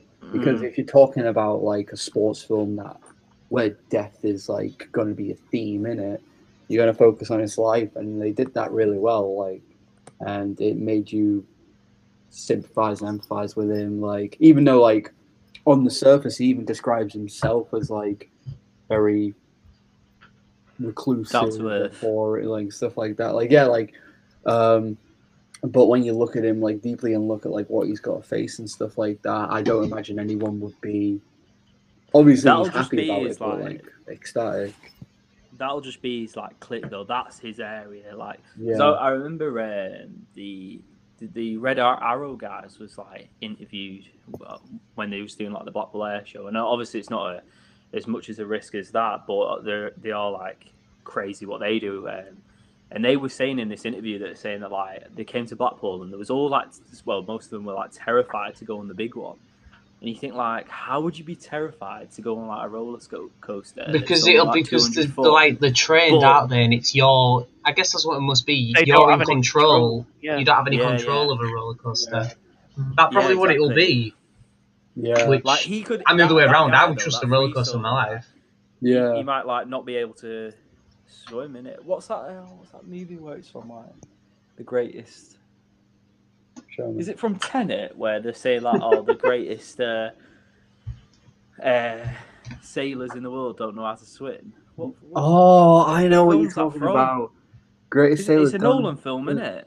Is it a Nolan film? Did you know? No, Interstellar. It's like when they're like they're talking in the thing, and he's like, yeah, talks about how yeah. space yeah, on yeah, the other side. Right. Yeah, yeah. And I like that though. I like yeah. that. Yeah, and it's like, you know... Yeah, you're, think, a, you're a master at one thing. Well, the thing is, like, the best thing is, like, pe like great athletes and great sports people like that, they use... Because when you're scared and when you're in fear, like, that's the point where you're most focused and most, like, analytical, and that's when, if you can harness it in some way, it can help you rather than actually detriment you being scared. Because all your senses are just, like, heightened. So I think that... It's a lot more of like, obviously physical strength is a massive part of it, but Free Solo is one of those films that really um, kind of shows the mental side of it a lot more than the physical side of it. And it's a really good, like, you know, it, it makes you really think about it. And you can have, the, you could be like the strongest guy on earth, or, but I don't think even the strongest guy would even feel comfortable free soloing or and doing anything like that. And it just goes to show. So. Okay, Karen, number seven. Number seven, right. Without wanting to bring this back to a Formula One podcast, my oh. number seven is Rush. Yeah. It's arguably Ron Howard's greatest film ever made. um, look, we've already established how big of a Formula One fan. Well, not fan even I am. Uh, Solo. It's, um, well, um, we won't get onto that. Um, I thought he did Rogue One, didn't he? It, did he no, it was Solo, I think. Yeah, yeah Solo. Solo did, um, I haven't seen Solo. Solo. So. Solo. Um, but yeah, like Ron Formula One is like my second favourite sport. Um, absolutely addicted to it. I haven't missed a Formula One qualifying or race since, I think, the two thousand seven season. So that was the last time I didn't watch a race weekend.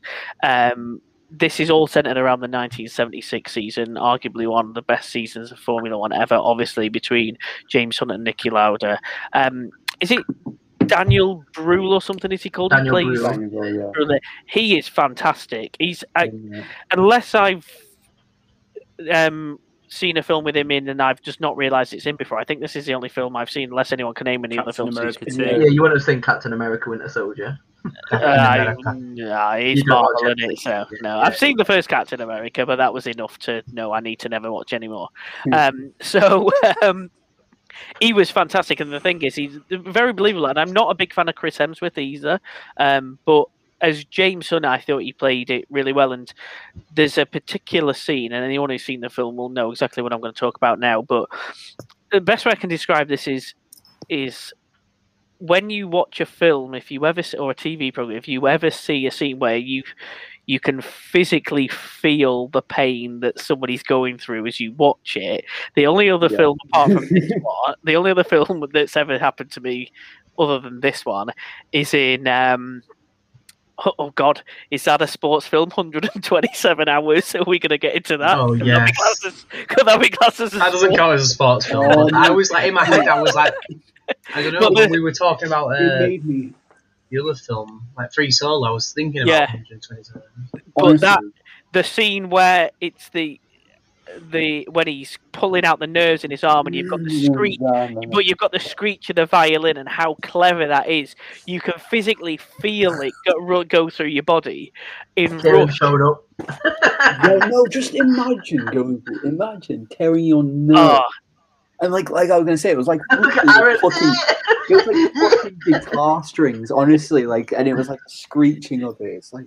Oh, but I think that, um, and and again with that, like you say, that was real, and just like in Rush, obviously you've got the crash at the Nürburgring at the German Grand Prix in seventy-six, obviously where Niki Lauda crashed, and he had the um, burns, or you know, I don't know, like seventy percent of his body was absolutely covered in burns, and it was only a few weeks later that he wanted to come back to racing. And there's that scene where he's in hospital and he's still wearing the bandages, and he takes the bandages off his face that's still like bloody stuck to it, and he puts the helmet on just because he wants to feel like he's got the helmet on ready to go racing again, and he literally tears his skin off as he his burnt skin as he puts the helmet on, and you can feel it. And it's quite it's such an emotional scene, and to know that Niki Lauda went through that in real life, um, and it's portrayed so well in the in the film. And and don't get me wrong, the film is very dramatized. Of course, it's going to be it's a Ron Howard film, and it's and it's a film, so there are scenes that are very much. Um, You know, there are scenes that are very much blown up in in respect of that, but they both play the lead characters really well. It's it's a really really good, almost like docudrama almost as far as the seventy-six season is concerned, and um, yeah, I think the only thing I didn't like about it was is that they didn't really go into much at the end of how they kind of rekindle their relationship together at, at the end, and you know, Niki Lauda really was a pioneer in getting James Hunt off alcohol after they retired, because he turned into an alcoholic, and actually ended up helping him get the job as the B B C commentator before he died, um, for, for James Hunt. So, you know, they didn't really go into that, but of course, in respect to the seventy-six season as a whole, it's uh, it's really well done, and it's definitely the second best Formula One film of all time. No, I was going to say, like, one of the scenes I was thinking about when you were talking in parallel to when he was putting the helmet on was when they were cleaning out his lungs. Oh, and yeah. Like, legit, oh, Jesus. They had to, like, Christ, take that, his head back, and they had to stick a tube down tube. his throat and, like, clean his lungs. Like, just shows you how much, how much better he was than, yeah. uh, I, I don't know, even, like, if there's, like, two types of people in the world. There's the Balotellis, and then there's the... Well, it's true. Like, Balotelli, who's the other person? Balotellis and who? Aguero. Aguero! Uh, I don't know, this, uh, I don't know who's, who's a hard worker. But, like, you know what I mean? Like, Balotelli is literally... Yeah, we'll go with that then, yeah. Balotelli is literally James Hunt, like, the way he just, like... He's got the talent, he just doesn't, like... He's made it now, I'm like, oh, yeah, I've, I've won one, I don't care, I don't need to win another. Yeah. Right, a big up... Uh, Rosberg. One and done. Yeah, just like, that's it, I won, like. Rosberg gets a bad rap. Ros people, it's, it's a bit good, mate. Honestly, I like, I like Rosberg. I but, like it's, Rosberg. But you see, it's a, it's a bit like Bottas. Every time Bottas wins a race, just like Rosberg did, it was never well done. You were better than Hamilton on that day. You were faster. You won the race. It was always, it was always what happened to Hamilton today. So. Uh, Yeah, I like. I, I reckon they could do a story, a film about them though, because they grew up together, didn't they? From a young age, uh, they had a massive relationship um, yeah. up until up really? until then. Yeah, as well. Like I've seen like videos of like them, like again, like that season. Like nine-year-olds racing. Yeah, yeah. What, I can't remember, karting together. I can't remember what year it was, but literally, like they were having like a fight, like every race. Like it was yeah. always either one of them in first or one of them in second, and like two thousand sixteen. two thousand sixteen, yeah, like literally, that was a good one, it was so, that was probably one of the best form. This is when I was into Formula One, but probably one of the best seasons I've. That's ever one watched. of the best seasons in the turbo hybrid era because yeah. yes, Mercedes was dominating and winning like they have done for the last seven years, but it was the first time in a while that even though it was two drivers from the same team, there was actually two drivers that could win it rather than just one.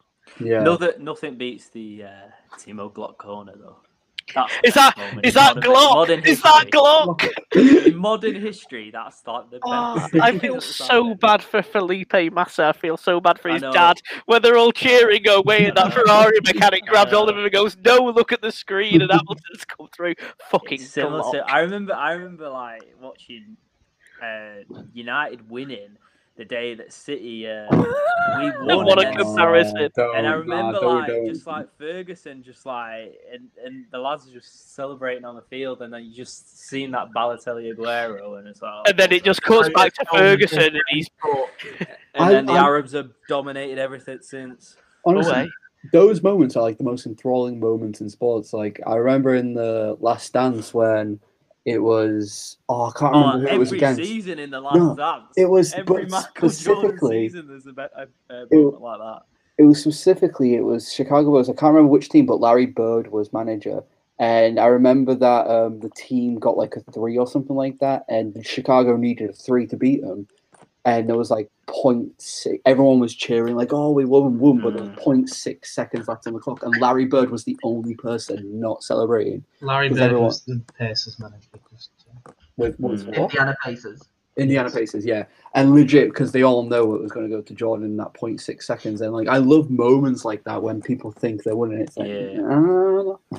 Like when someone know, just the, the Jordan hype is so dying good. For me. He's just like, yeah, I get he's like amazing, but oh, it's going to die at some point. It's start, starting to annoy me. The more I've got into basketball, it's like we get it. He's the best, but like, yeah, I get what you mean. You know what I mean? Like, yeah. It's just. Just wait until you start getting properly into N F L and you have to start hating Tom Brady. He's the only never, N F L never gonna happen. Never gonna happen. The only thing I hate about him is too slow. So, still beat you though, didn't he? Anyway, number six, number six, number six, Aaron. Number six, oh, number six. Diego Maradona. Ooh, right. Is this actually really good? It's amazing. It's amazing. I mean, it's the same guy it, did Senna. And, yeah, um, yeah, I knew that. I just, I, I never found time. I just missed it when it was on. Channel. You know what, right? I, I don't, I don't want to be one of them people, but I actually oh, watched no. this after he died.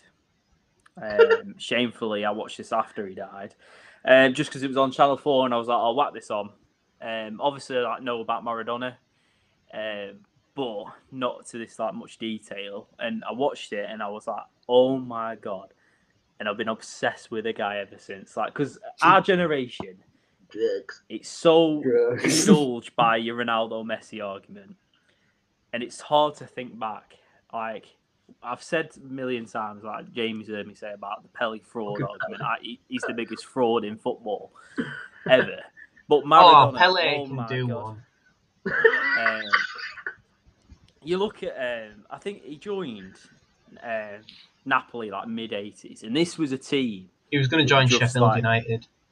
Um, this was a team that was just like bullied uh, through like Italian in the Italian league. Like everyone just like was embarrassed with when they're playing like a weak, weak team. And then within a few seasons, they're just winning ever everything through this one player. Um, and it's just I've not seen a player do that since. Like Since Bruno. Bruno Fernandes, uh, which is true. He's, he's the next Maradona. What have you won? What have you won? Bruno Fernandes. You know, you said you were winning everything. What's United won? Diego Maradona didn't win anything in his first season. Bruno's been there since three. No, he's not. He's not been there. He's been there eighteen months. He signed in January last year. He's been there just over a year now. Uh, but anyway, forget about that. Forget about that. Like, you brought him up. Okay, can I just say about Maradona, though? He, Good old Bruno he's like Suarez. He, he, he fights for his country, though. Like, but at the same time, it's like... He cheats You're, you're a cheat. No, you're a cheat. No, no, no, no, no, oh, no. This is why this documentary is amazing, right? Because everyone... You, talk, you say the word Maradona, you say it, you think of I'm the God, right? In that game, everyone says Gary Lineker, Shaw Ferdinand says it. There's so many footballers say... His goal in that game before that second, I saw it. It's amazing. Is the greatest goal of all time. Like loads of people say that. I mean, personally, it's not for me, but it, a huge stage. If you watch that first England goal, and people just forget about it because the hand of God, And the reasoning behind the Hand of God as well, like, he was so arrogant about it. He tarnished his legacy, though. But he, he he he embraced it so much. He didn't apologise. He was like, oh, this is for the Falklands. There's also everyone... He turned it political. He turned it political. The guy, it was crazy. It's honestly... Like, Oh, oh no! Sorry, carry on. I thought you were finished. He, he was he was best mates with a mafia in uh, Italy. Like, he had like kids that he abandoned. He drug addicts. Like great role model. Every every game, every game he used to have to have back in, injections. It, it, the documentary it blows you away. Honestly, it's mint. Uh, and you just see this guy. I definitely want to see talent. It. The, um, I was going to say the best video of him ever is when he's just running up to the camera, fucking screaming white. Have you seen that video? Like when he yeah, scored a goal. Like, like, the, the guy's crazy. Honestly, he's just backstage and all of a sudden you just get some coke and he's gone. Mm. Well, he did do drugs saw, that much. I saw um, I saw Ancelotti say yesterday about oh nine about you know the original Ronaldo, and he was saying about. He was so overweight, so, so overweight. And he was saying, like, oh, you've got to lose weight, you've got to lose weight. And he didn't lose weight. He didn't even move, but he scored two goals. He didn't run, like, throughout the game, walk through the game to score two goals. And that's similar to Maradona, like. And if this guy, like, kept to the levels of, like, what Ronaldo has done, uh, Cristiano, I mean, the guy could have just scored for fun for years, but he, he had like, the work hard, play hard. I could just imagine him seventy, just like, you know, him against like... No, seventy, did you just say? But, oh, no, he's I dead. just, I don't know, how, how can you respect players like that who don't... You like, you know, you look at like the Ronaldinhos and that, where like, you're an amazing player with amazing talent, but because you've got, you know what I mean? Like, that's one thing... You got what? You got what?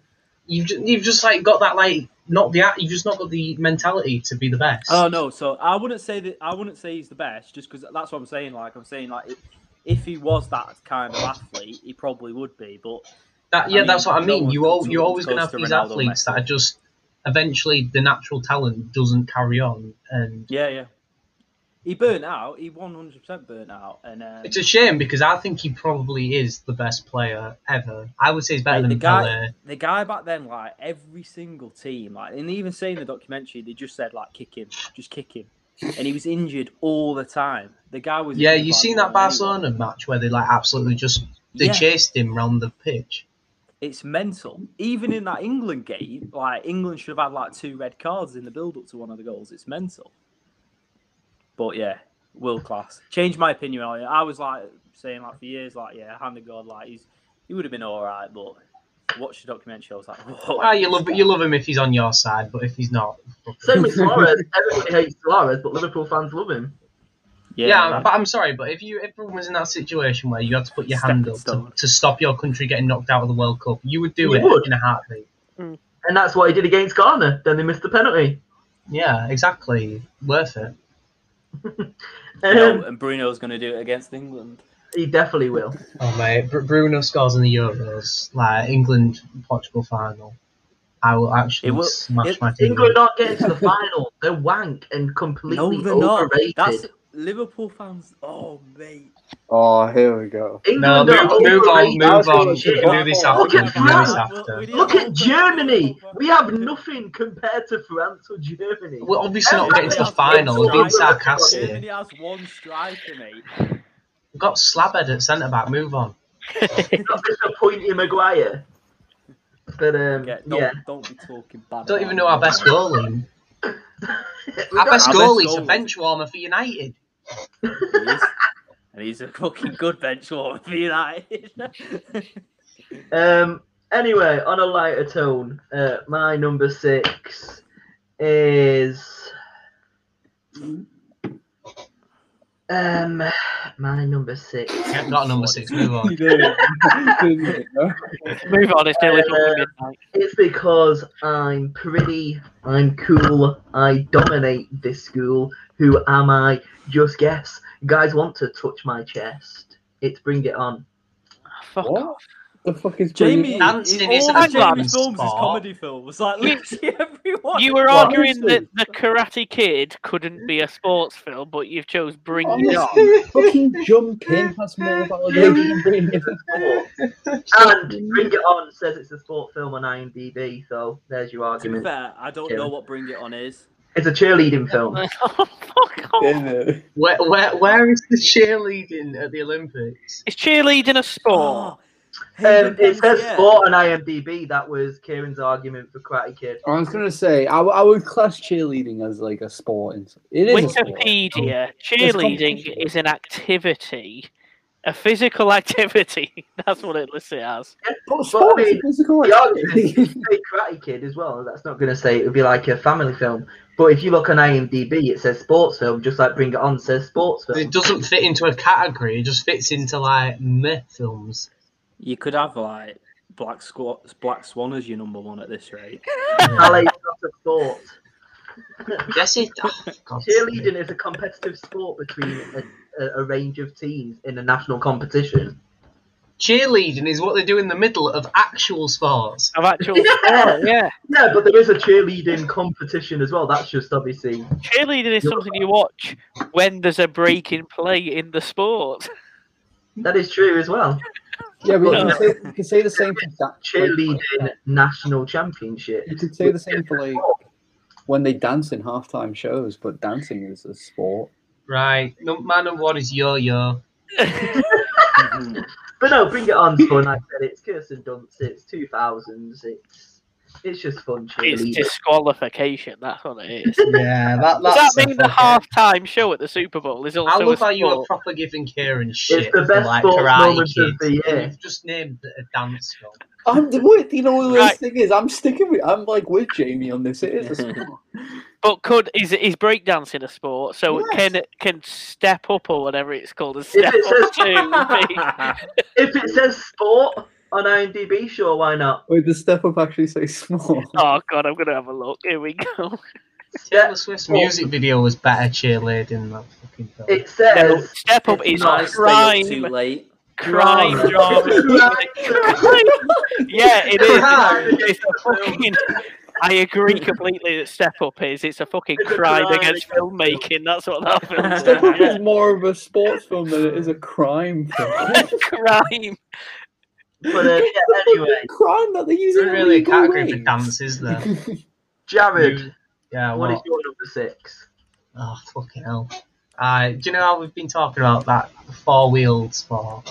It's Rush. Hey. Uh, all right, I won't, I won't speak of it too much because we, I really don't think we should talk about F one again. But I've not even it, seen Rush. I'm not even oh my god, it's it's no, just really, really, really good. good. It's really good. Let me tell you what happens from beginning to end. No, oh, I know. No, no, no, no. Aaron's argument is he hates James Hunt. James Hunt season. I was saying it to Aaron, and Aaron said I don't like James Hunt, so I'm not watching it. I did say that. I did I, I, said, I don't like James Hunt, and I don't want to watch it. It's all right. He's, a, he's not in Why it. He's like James Hunt. He's a twat. Like, he's Thor. Well, so is Maradona. he, looks, he looks a lot like Thor. All right. Well, it, the, I watched a. It was almost like a B. I think it was a B B C documentary about this actual season before I watched Rush, and I was just like, oh, well, then it was like the dramatized version. Move on. Yeah. Cool. Okay, Kieran. Number six. Let me put some cheese on there. Cheese. The Longest Yard. I love this I got film the, so much. I got Which the version? Fries that across your Wait, it, wait oh, isn't The Longest Yard just like uh, me? I got the shakes that will make you quake. I got the burgers that... Well, I just got burgers. It's like the tenth remake of Mean Machine. There's about ten of them. Well, no, the original, the original one is The Longest Yard with Burt Reynolds, which I had to clarify with Kieran. He does mean the Adam Sandler one. And then, so then, then the Mean Machine, which is obviously the British football version. Oh, and then I, always, I just assumed Mean Machine Yard. Was the O G. No, there's a nineteen seventy Burt oh. Reynolds Longest Yard film. Yeah, Longest Yard, then Mean Machine, then Longest Yard again.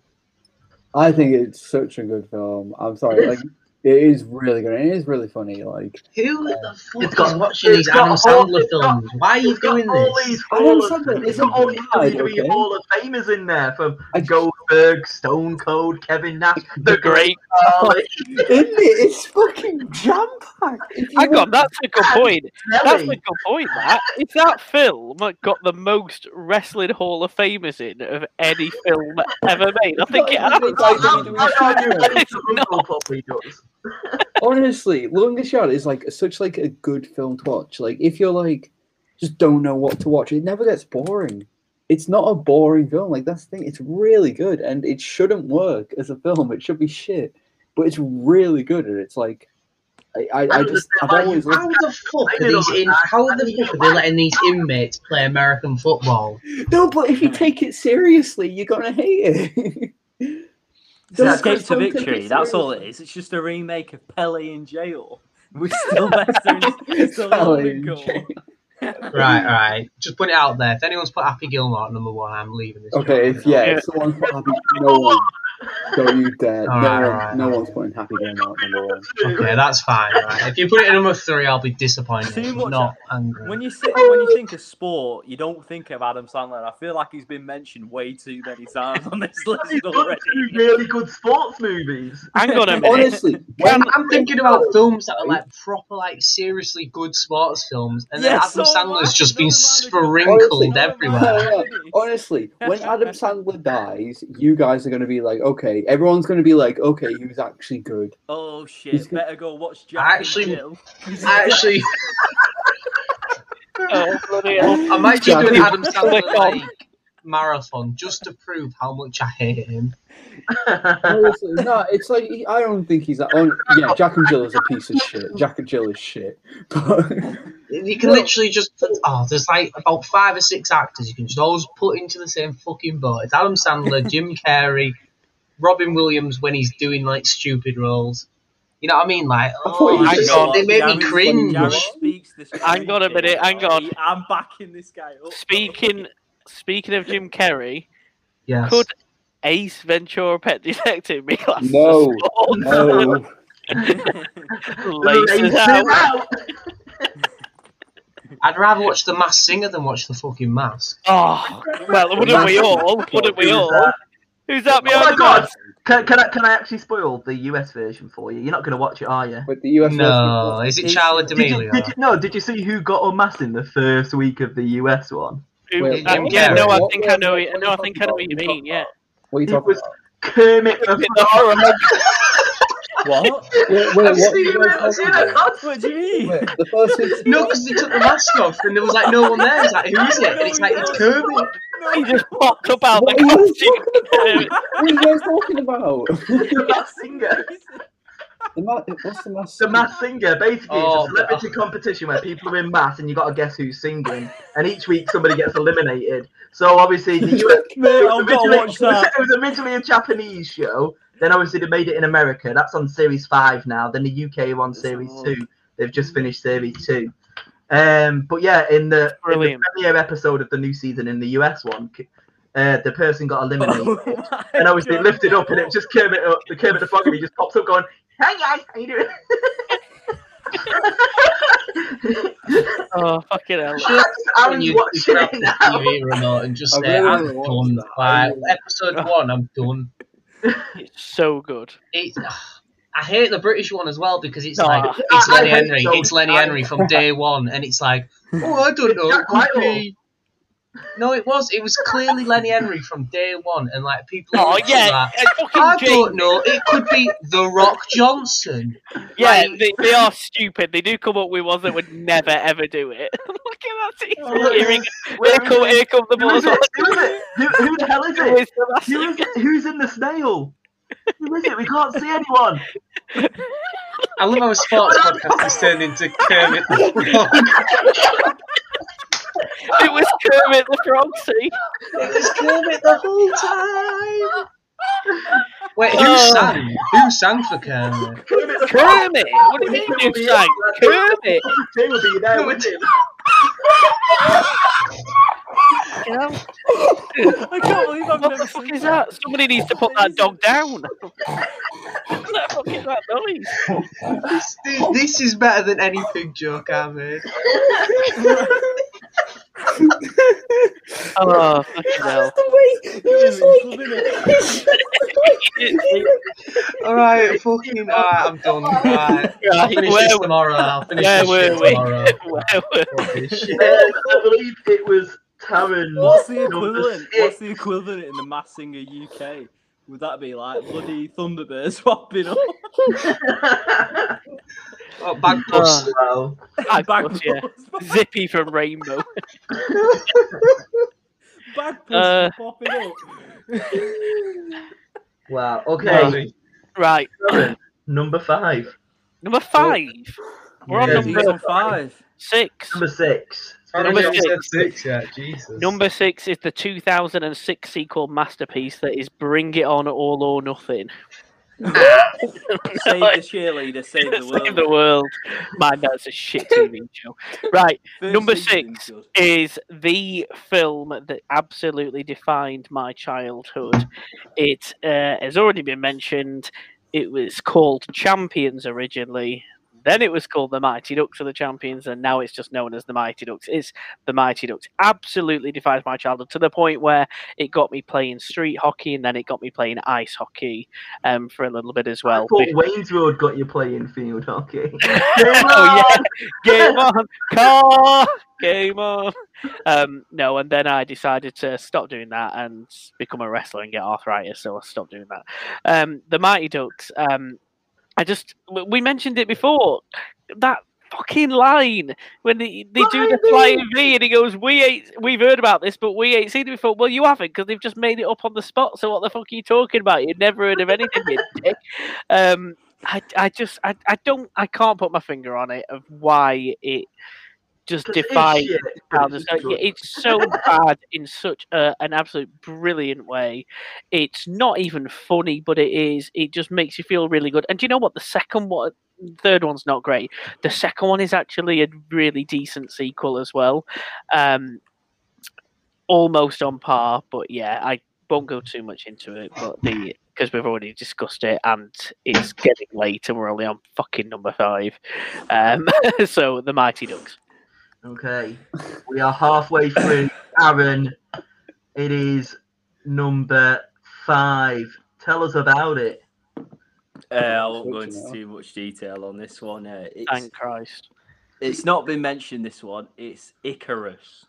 What a uh, film. The, docu okay. the, the documentary film. Um, I've only ever seen like two documentaries where it the documentary, I don't know how to explain it, where it develops as the documentary's being filmed.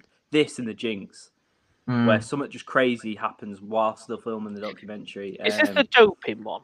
Yeah. Yeah, yeah. Really puts a stain on the Olympics, this um, and cycling in general, but um, it's it's needed to watch. I mean, the subject itself is pretty boring, but the, the documentary is amazing. And there's this one like Russian guy that just spills the beans on everything. It's it's so good. It is it is phenomenal. I said it deservedly won the Oscar that year as well for best documentary mm. feature. Uh, again, like it made me want to look more into the doping scandal. So I've got like the Armstrong lie and you know the program with Ben Foster mm. as well.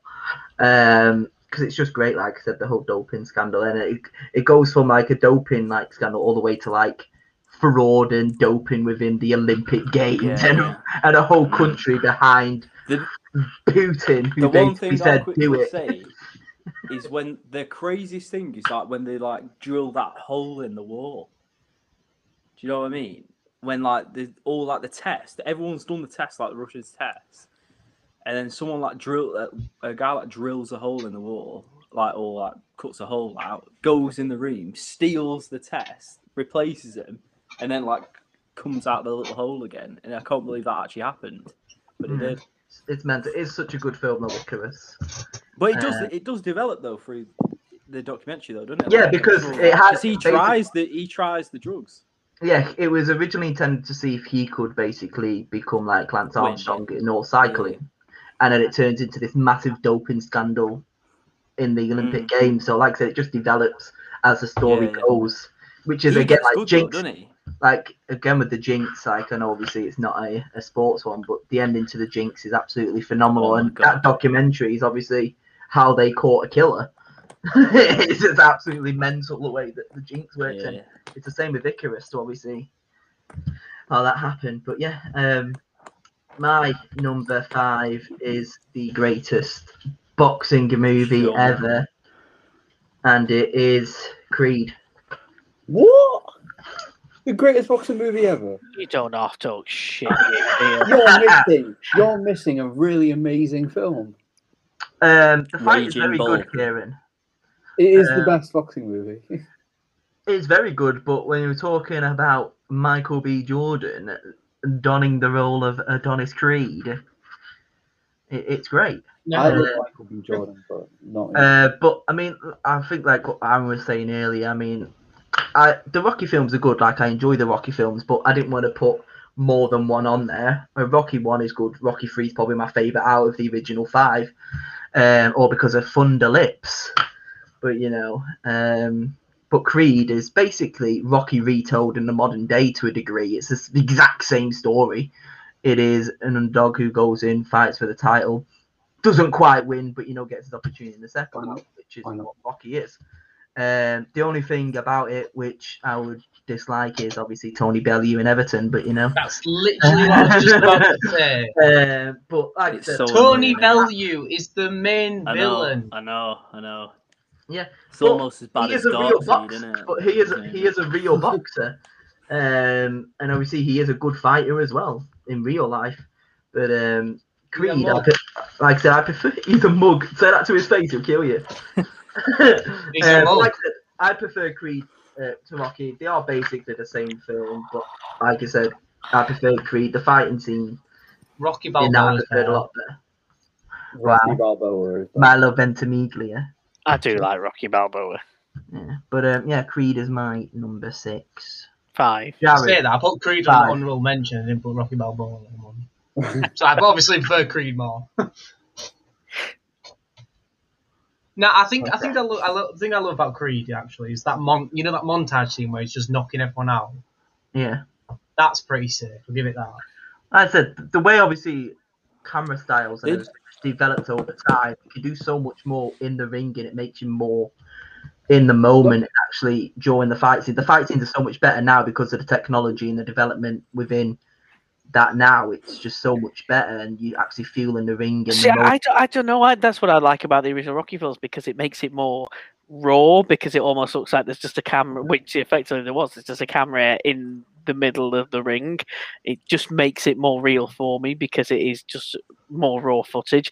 It's too dramatized. I, I, I like Creed, don't get me wrong. I really like it, and the second one's decent as well. It's just a bit too dramatized, but that's just um... my opinion. I always think about like people looking at like the best fighters ever with Rocky and Creed, but yet like they always bloody lose. Like every film they lose about three times. Yeah, why does it, if he's meant to be the best fighter, why does he lose? But he, he can't lost. have it and win all the time, or it's shit. Mm-hmm. But anyway, Jared, having number five, Jesse King in number three. That's what I say. Just number five, um, Jordan, big the, the best boxing film, even though there's one higher than it on my list. Raging Bull. What an absolute champion of a film. Scorsese just got the epitome of what it takes for... I almost feel like it's kind of what Mike Tyson's career looks like from an olden times, almost, because... He, he passed it, he's washed up, and he's like, oh yeah, I used to be the best, da, da, da, da. And he's like got this weird relationship with his brother, and uh, I don't know, it's it's just uh, it's just a really good film where you just see somebody's life just get ruined because they just, you know what I mean, like, mm. I don't know, I don't know if it's, I, I'm pretty sure that like most people who win the, like, the, like, I don't know, like the, uh, like a million pounds on the lottery end up worse off than they did when they had, hadn't won, because you get that like, that lifestyle, like the boxing lifestyle, for example, where you're like, oh, like this is your life, and then it's like, well, you can't sustain that, and then you're just trying to always chase that. And I don't know, I just think Raging Bull just really like, hit home with like good a good message. Mm-hmm.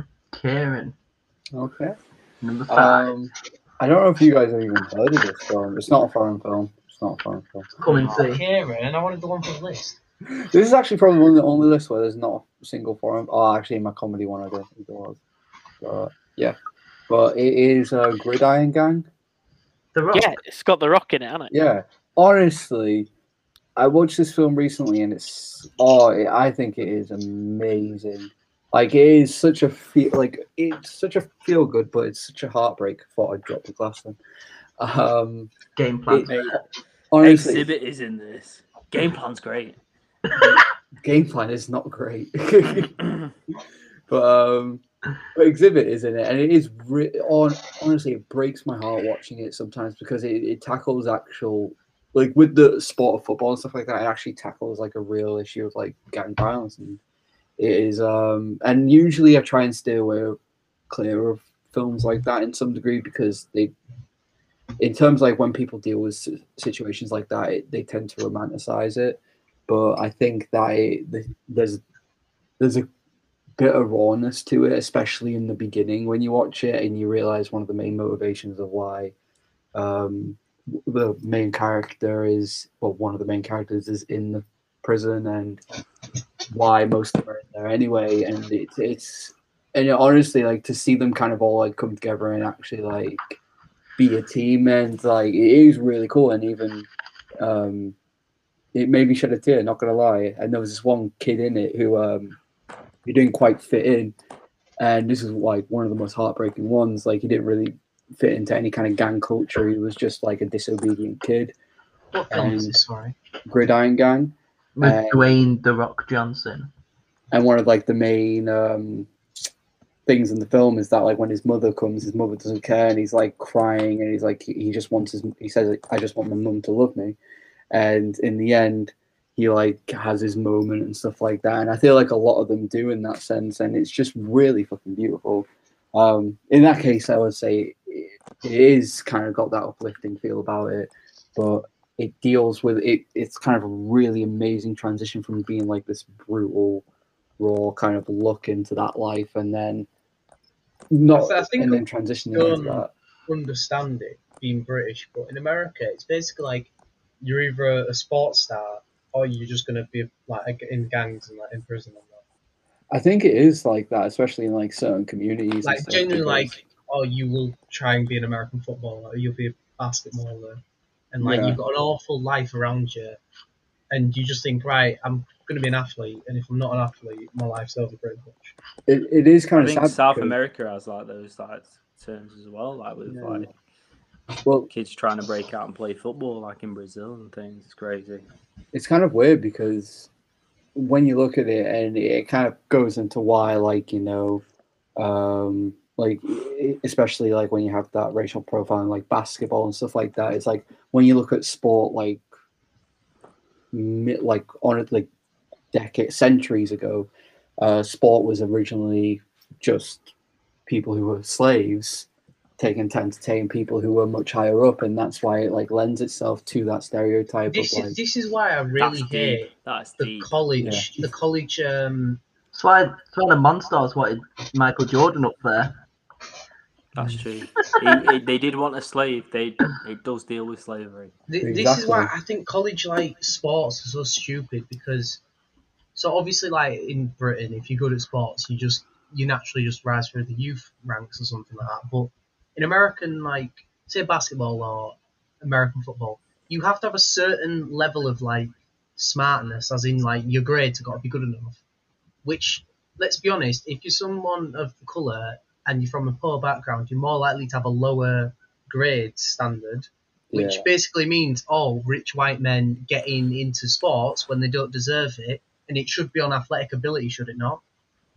It, I mean, like, I don't really know a lot too much about like drafting or anything, but basically, I mean, basically to, do they have a, a cho- do they have a choice like after college, like where they can go to? Because I mean, no, you kind of just know, get put where you put. That's ridiculous. That's ridiculous. I mean, yeah, I guess you, like, you take what you can get, don't you? Yeah, yeah. You got to think know, though. Some like, of these people have like literally like the families like got zero dollars in the bank, and you're getting a guaranteed, let's say, minimum N F L million pound contract. Yeah. Yeah, but and it's, and it's, a, sco- it's a scholarship as well, isn't it? So you're getting the money for it yeah. as well. Like yeah. you can, you can. I think you can do it with colleges. Like you can apply to a bunch of different colleges, kind of like you do at uni. And you, if you get accepted into like more than two or more than three, you can choose which one to go to out of them three. But in terms of like the N B A or something like that, it is like the team who decides to play. I, I'm just talking about the bit before try, yeah. actually get into the N F L or the N B A, because. You, basically, if you didn't have enough, let's just use a British term, if you didn't have enough G C S Es to get into A-levels, then no matter how good your athletic ability is, yeah. you couldn't get into that mm. that sport, which is ridiculous. Yeah, I don't know, though. I, I'll say a counter-argument to that, though. I think it is a good thing what they're doing. It because I see why they do it, because so, they obviously so many, don't want uh, you to just to put all your eggs in one basket. There was, they want to see yeah, commitment I, from you as well. Yeah, yeah. And uh, there was a lad that died who was a City Academy player, committed suicide. There's a lot of suicides in um, football academy players because because they put all their eggs into a one lot basket. Of it, yeah, you, you talk about you look at like the first teams of Premier League football, and it it'll, they'll be the zero point zero zero one percent who actually make it through. There's all that ninety-nine point nine percent who don't. Yeah, even if you're it. playing for the best team they, in England, doesn't mean you're going to be yeah, guaranteed. Exactly. And and they'll they give their life because you have to give your life to it, and like if they give their life to it, and then at what they get released at twenty or twenty one, and they've got they've done nothing but football, then what do they do then? Like they're literally like the life. I do get it from I, that point. I, it's hard to because I do understand why they do it, but my argument is you you're only going to punish the people who are from poorer backgrounds who probably don't have the education yeah. facilities. To get into the next stage of the sport. Not everyone's got Sandra Bullock as the mum. Yes, yeah. exactly. That is that's exactly my point. Like, you know what I mean? Wow. It's true. It's true. We're getting deep and philosophical on this episode, guys. Well, say. It's just it's just America's broken and we all know it. This is America. Keep the poor man poor. In my area. Okay, me, okay, Kendrick. Local N F L players in your area. um, my number five. Now... Without the risk of turning this into a Formula One podcast. um, Here we go. Here we go. Right, no, I'm really going to be quick with it. We've discussed it. It's Senna. Um, one of one of the greatest, not just sport documentaries, but documentaries um, ever made. The man who is treated like a god in his country, as he should have been. Exceptional raw talent, the day he died and the way in which he died in the actual like, peak of his career and being such a champion for safety and being such a um, champion for safety as well. Um, heartbreaking, heartbreaking. And the documentary um, does it in su- presents everything in such a good job. Like you can watch Senna without being a Formula One fan and mm. absolutely enjoy it thoroughly. Just learning about somebody, a nice person's life. It's as simple as that. Number five is Senna. Okay. Number four, Aaron. Number four for me is Remember the Titans. I can't. Um, I've never seen it. uh, just, I mean, look at it. Cast alone is like, you got Pete Denzel in this, uh, a racist Ryan Gosling. Um, save the children, save the world. Wait, Ryan Gosling uh, is in it. Ryan Gosling, yeah, Ryan Gosling. Jamie, Ryan this Gosling is one of them films that I'm talking about when I'm like, oh yeah, it looks cool, but I'm never going to see it. It's right. Cool. It, you know what I was going to... Right, when you look at the Disney films now, they're just so basic. Like, there's oh, no oh. story to them. There's it's no bad. layers or anything like that. They're just like in your face and that's it. Where Remember the Titans does have a lot of layers uh, to it. Like it deals heavily with like racism um, and like breaking through, coming together. And I'm trying to think of a better Disney film that's not like your classic Disney. I think this is probably my favourite like non-generic like Disney weird film. Offshoot of Disney that you're like, oh, this is a Disney film. Yeah, yeah, yeah. yeah, yeah. yeah I know exactly what I'm you try- mean. I only, I honestly can't think of a better film because I know they've done a lot of films like over the years like this, but. Um, this, oh, no, Tron, Tron Legacy, yeah, Tron and Tron Legacy, but third favourite there. But yeah, Remember the Titans, brilliant film, holds up to this day. It is very, very good. I remember watching it um, a few years ago again after not watching it for a while, and like I said, I just love it. Like, because it's it's one of the best American football films like out there, especially at what is college level, really, isn't it as well? Mm. And like I said, the casting in it is. It's phenomenal. Yes. Uh, my number four is the greatest golf movie ever. Don't, don't. The Legend of Badger Vance. Space Jam. Happy Gilmore. Caddyshack. Please say it's Caddyshack. Caddyshack. Happy Gilmore. Please, I'd much rather. You mean Caddyshack? Or whatever. Fuck off. It's um, Tiger, Tiger, Tiger Woods, Woods my car crash career. Tiger Woods. it's, it's the Tiger Woods documentary. No, it's Happy Gilmore. Of course it is. Uh, I'm not going to mention a lot about it because obviously we spoke about it in the twentieth century comedy movies, but you're going to die, go down! There you go. That's all I'm going to say. Um, Jared. Does, does the man die because he sees a what? Because the alligator... A moose, what? A moose! There's an alligator!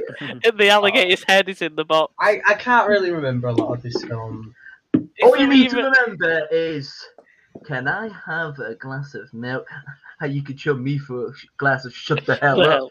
All right, question, question. Does he win? This is literally what Jared does. Like, this is his job. Like, looking after old people. If if, if one of your pe one of your like clients was like, "Can I show you for a glass of warm milk?" and you go, "You could show me for a glass of shut the hell up." It's my health now, Grandma. Okay, so does he win in the last shot by using yeah. ice hockey? That makes yeah. me want to no, be because, physically sick. No, it's because he's an ice hockey player. So basically, what they did was they oh, adapted. I'm not going to talk about this film. Adapted the uh, the golf club into a hockey puck. So obviously, it it had the best of both worlds, really. But yeah, there you go. Happy Gilmore. You're trying yeah. to justify it. He's. It's funny. It's funny. Jared, funny Jared is so fit. Number four. Uh, number four. Goal. We all knew it was coming. We all knew it was coming. All right, all right, all right. I'd come put it in my top three because it is like shit. But like, my God, like, it's just something about this film, man. Like, oh. I could see this shit happening. I maybe could. Not. Maybe, maybe I. One thing I know you about goals. Usually a lot. It's Javier Hernandez's life story, isn't it? My only issue with goal layout is he gets too many chances. Like yeah, it's like yeah. fucking four, it's like four chances. Mm. You know what I mean? Fucking Gavin Harris. I didn't. Ah, fuck it. I love this film. I, I can't. I can't even shit on it. Like I know. I'm, like, I'm just saying the negative because it's so good. Everything about it. The negative, as in not even a plural, just the one single and negative. Yeah, the I one single negative is he gets too many chances. I just fucking love how it's like, okay, goal. Okay, to be honest, it's shit. It's shit. Like when he when he scores, it's full full ham, full ham. Full ham. Full ham. No bed. No. What's a no bed? The most unrealistic thing about that film. What are you talking about? Newcastle were literally a Champions League team like five years ago. Really? Before that film came out. Five years ago. Five years ago. Before. Oh, sorry, I thought it was a championship, not Champions League. No, Champions League. Championship team. Newcastle. Yeah, because didn't he like score in the last minute against Liverpool to take fourth spot or something like that? Yeah, but this is what's so good about goal. They took real footage and just like played it. Like, yeah, like. I love how they just like you see all the real players and like they literally deep faked like uh, some like French footballer. I think remember, remember in um, FIFA where you could I don't know if you can still do it, but you could literally create a character and put him into like the kickoff mode or like whatever. Yeah, yeah, do that shit. So, I yeah. did that with Santiago Munoz and Gavin yeah. Harris to Newcastle United. Jesus Christ on a bike. All right, move on from goal. Yeah, we all know it should have won.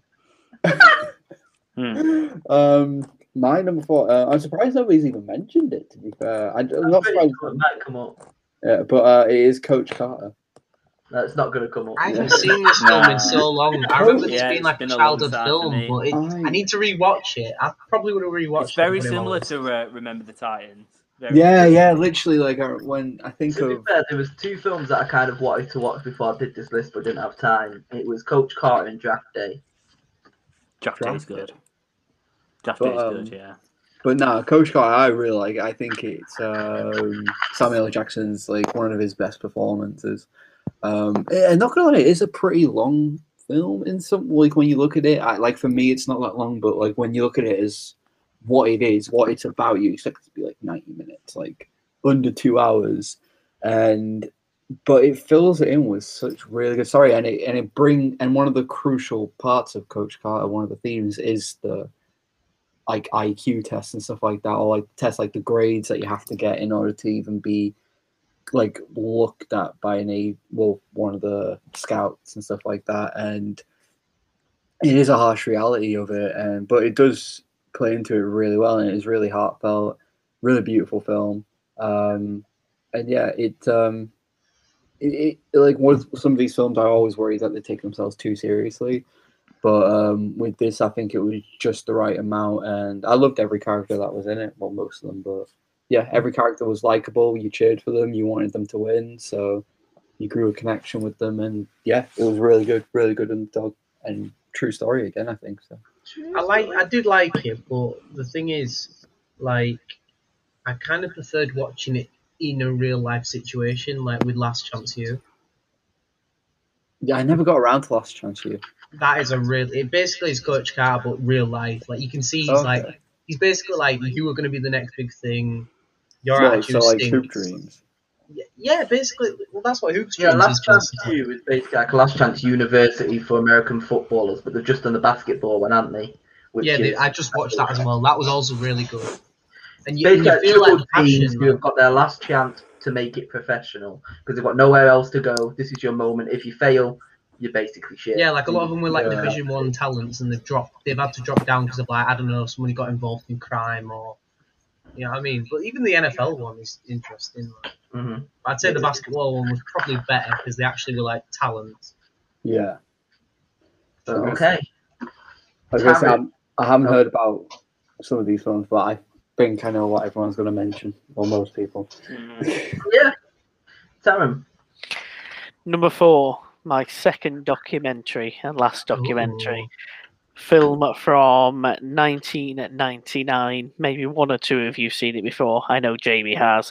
It's an absolute fantastic documentary looking into the lives of professional wrestlers. It's Beyond the Mat. It's such a hard-hitting reality documentary looking at wrestlers. A lot of them um, towards the end of their careers or even past it. Mick Foley, Terry Funk, Jake Roberts. There's a couple of awful scenes with Jake the Snake Roberts where they literally show him shooting up crack in his hotel room and trying to mend a relationship with his daughter. Yeah, absolutely. He's an absolute mess. Um, it's it's very interesting because it's one of the only times in which Vince McMahon has let cameras effectively backstage into the world of the World Wrestling Federation, the W W E, um, even into his office. Very, very poignant scene, very famous scene where there's a new wrestler called Darren Drozdoff who... Um, He's interviewing, he's giving an interview, is Vince McMahon to him, and he's saying, we've got an idea for you. Your character is going to be called Puke because he can regurgitate um, on cue. And he gets him to regurgitate into a bin and says, brilliant, your character is going to be named as Puke. About three weeks after the documentary, he's dropped on his head by D'Lo Brown and paralyzes himself as a paraplegic in real life. Very, very hard hitting, but really, really interesting um, documentary to watch. And again, very much like Senna, another film in which you don't have to be a fan of the sport if you want to call wrestling a sport. I know most people don't. I know it's technically not.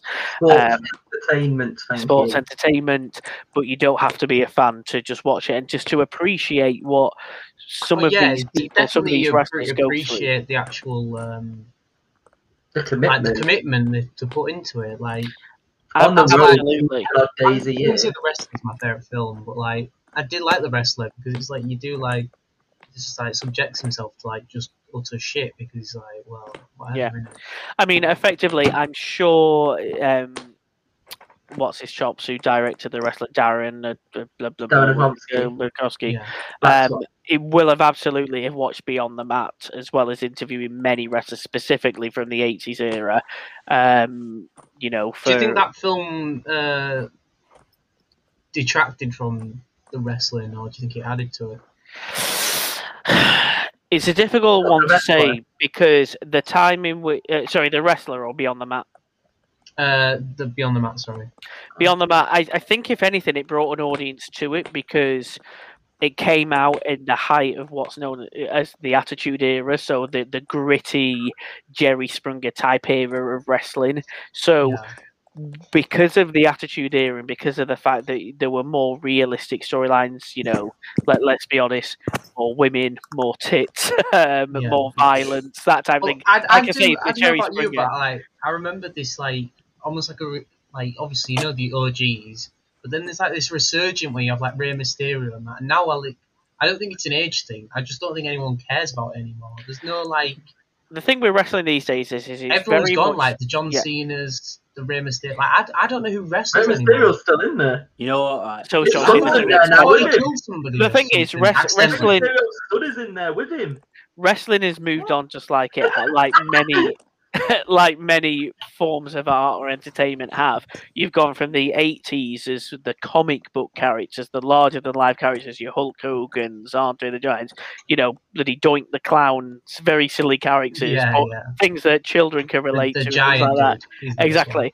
And then you've gone into the yeah. you've gone into the nineties with the Attitude Era. Like I say, the Jerry Springer, the people who are sixteen, seventeen, eighteen and upwards can appreciate. And now you're going into which is arguably the most talented era of wrestling ever, because you know they are athletes and, and the moves and the matches they can do are phenomenal.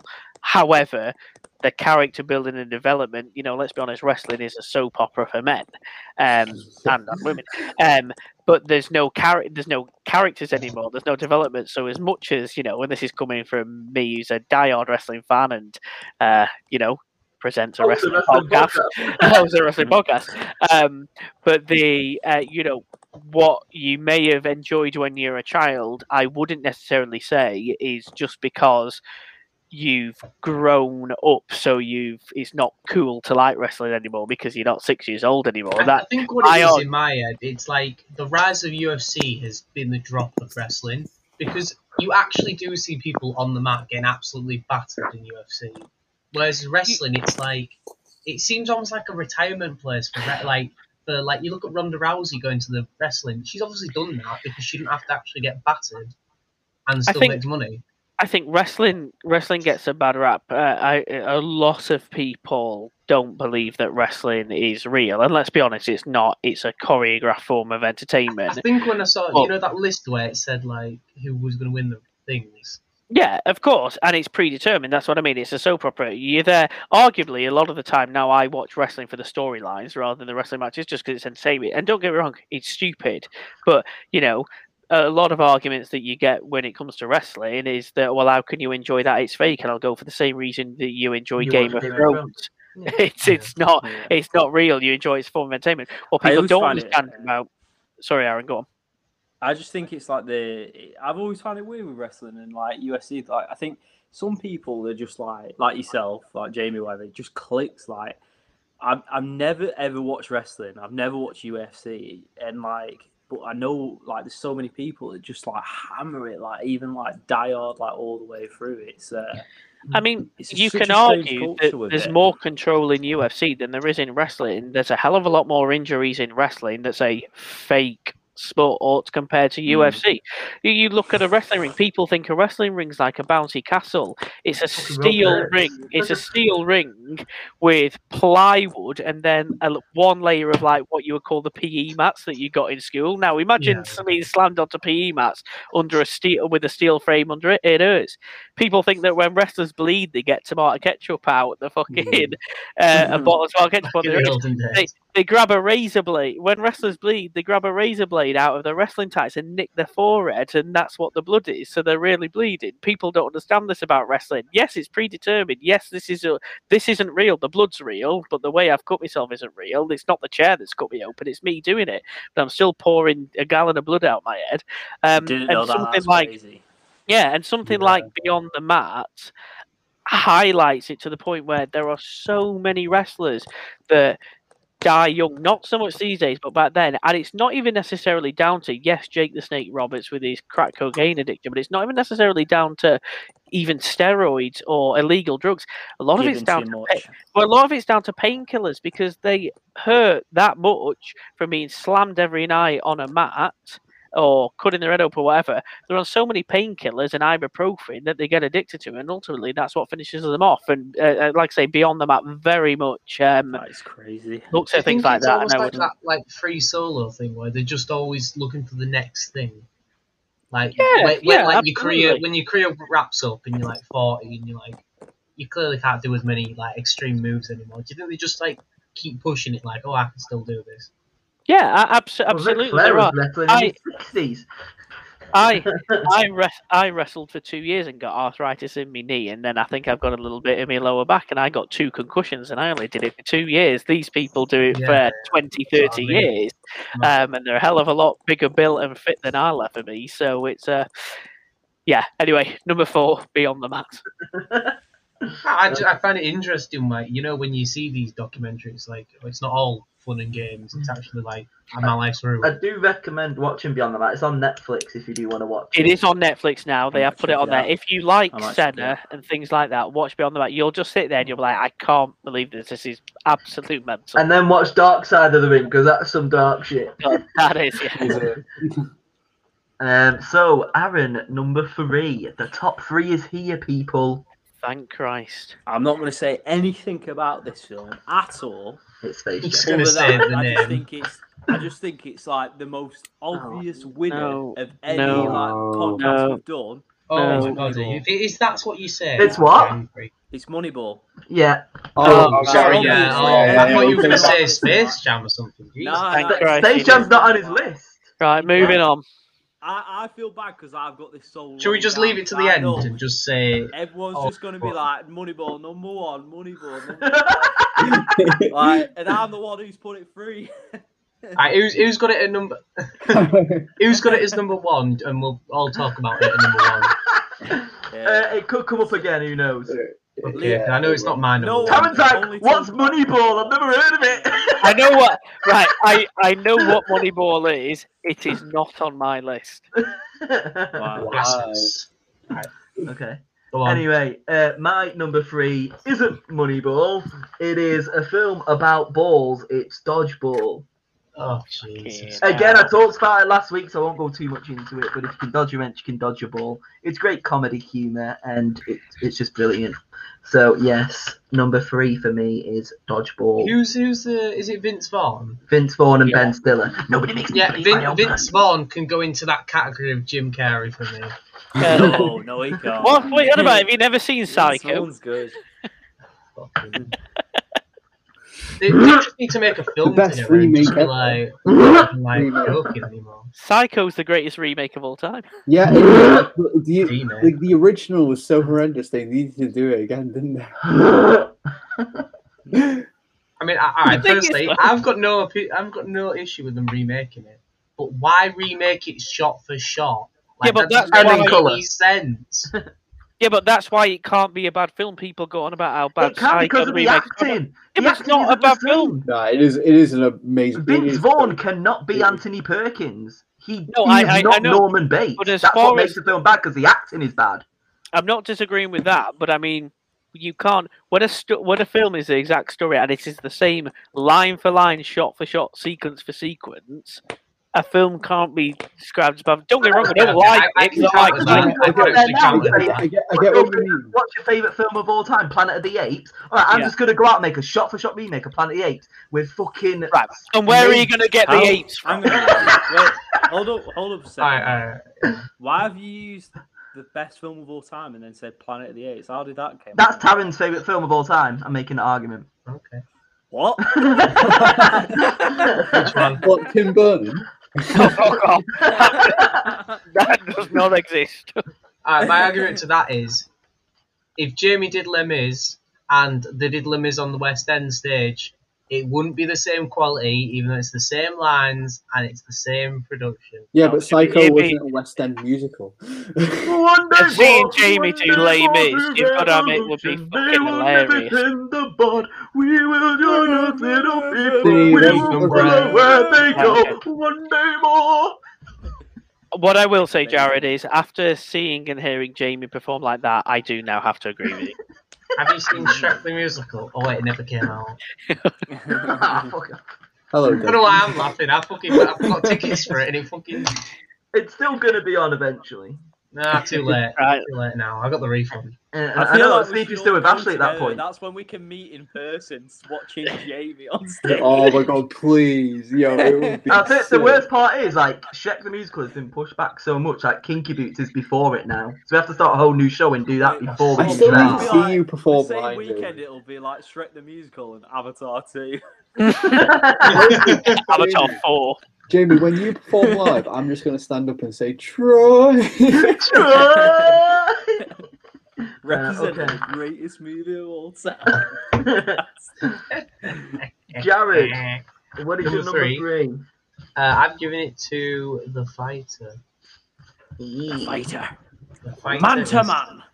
This is another one of them films, like how you were saying, Through the Wire. It's just, I love to just see films where people have had a good career and they've just like completely like fucked their life up and now they're fucking up the relative. It's very much like Foxcatcher but just done better. It's like mm. your life's been fucked up, now you're gonna fuck up someone else's life, and it's just like it's just sad. You just feel really sad for the for his uh, like his, bro- his younger brother where he's trying to like make something of himself and it's just like because he's got issues, he's like ruined his life as well. Mm-hmm. Mm-hmm.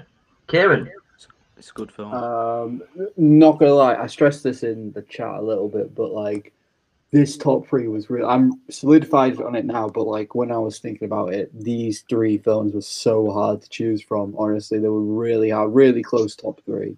Uh, but number three for me is we're gonna touch on it briefly. Rush. Rush.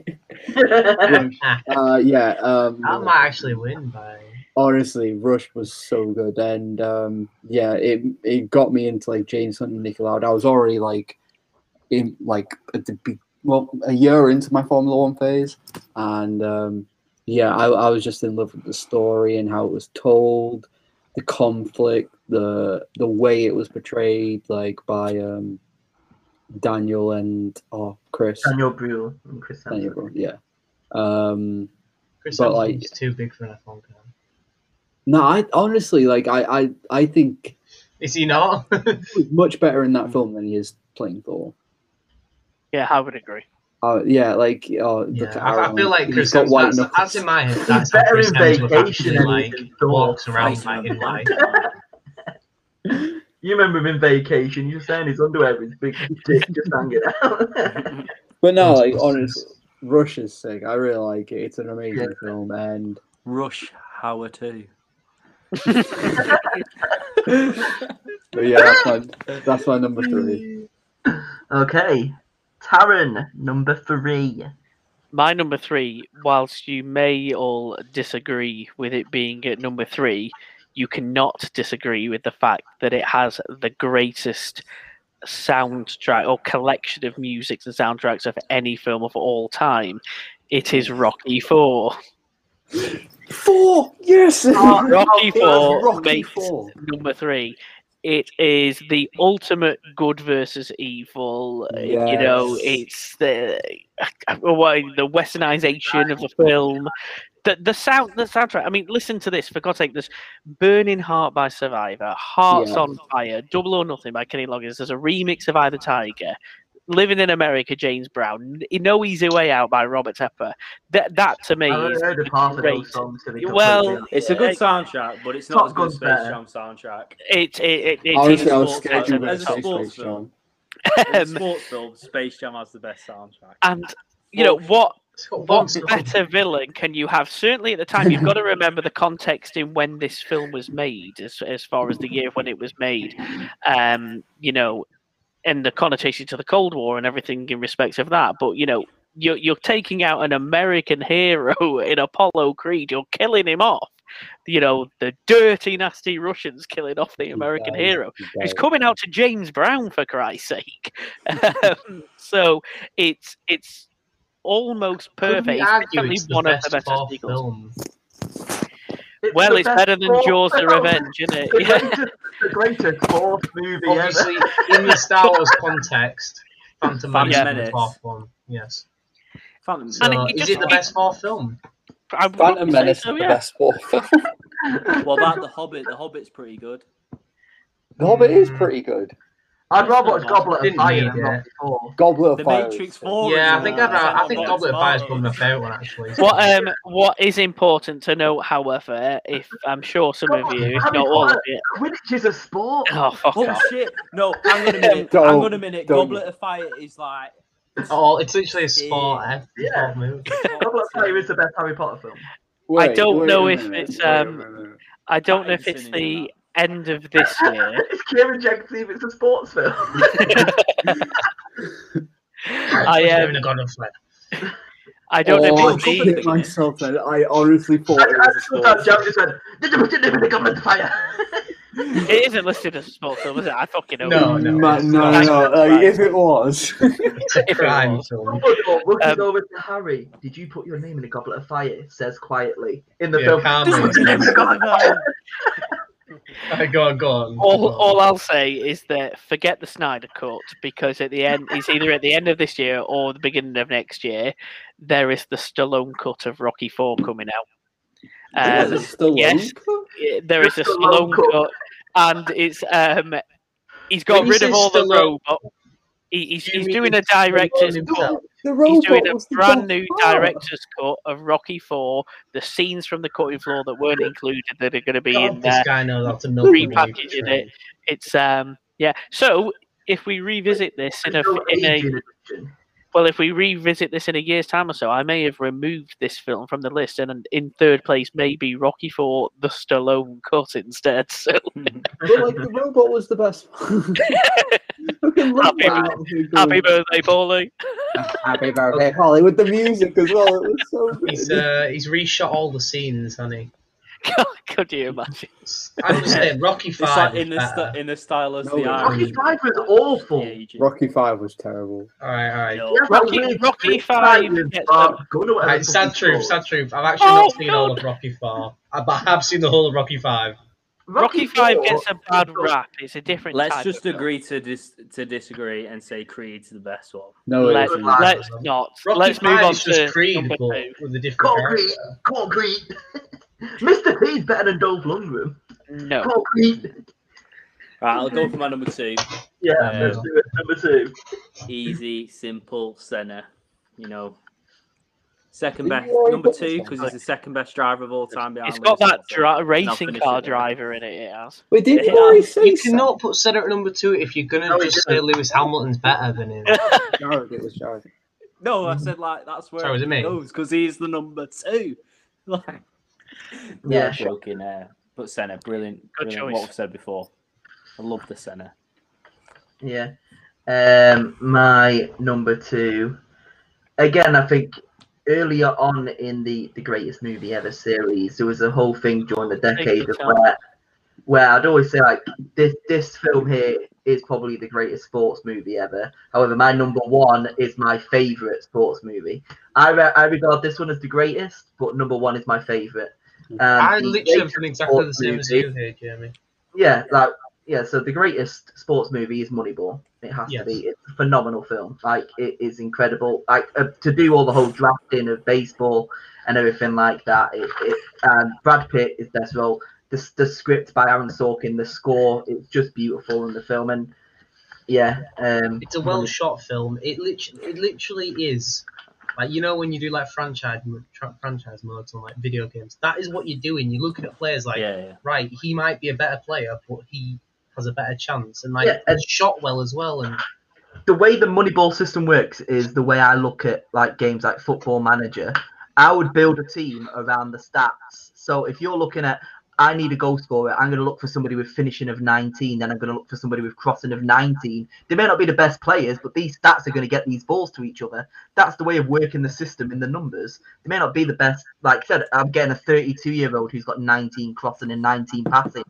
But, you know, he's going to make those goals for you. And that's the whole thing of, like, I'm going to spend ten million on this one player who could get us about twelve runs. Or I could spend five million on three players who can get us the same amount.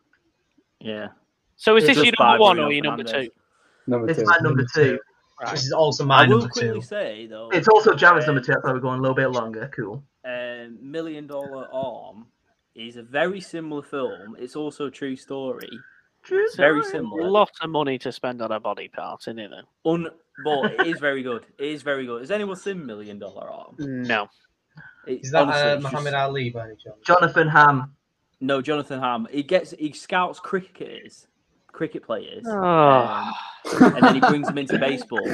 No, he brings them into baseball. He brings them into baseball. What? Yeah, yeah. And it no. That was like, I'm intrigued. I'm this, typing no, this up. This legit happened. Um, he was scouting, like, because the the team he was with, like, couldn't afford like big players, so he went to India and scouted some cricket players. And he was like, "Hang on a minute, you can throw a ball pretty fast. You should play baseball." And then they did.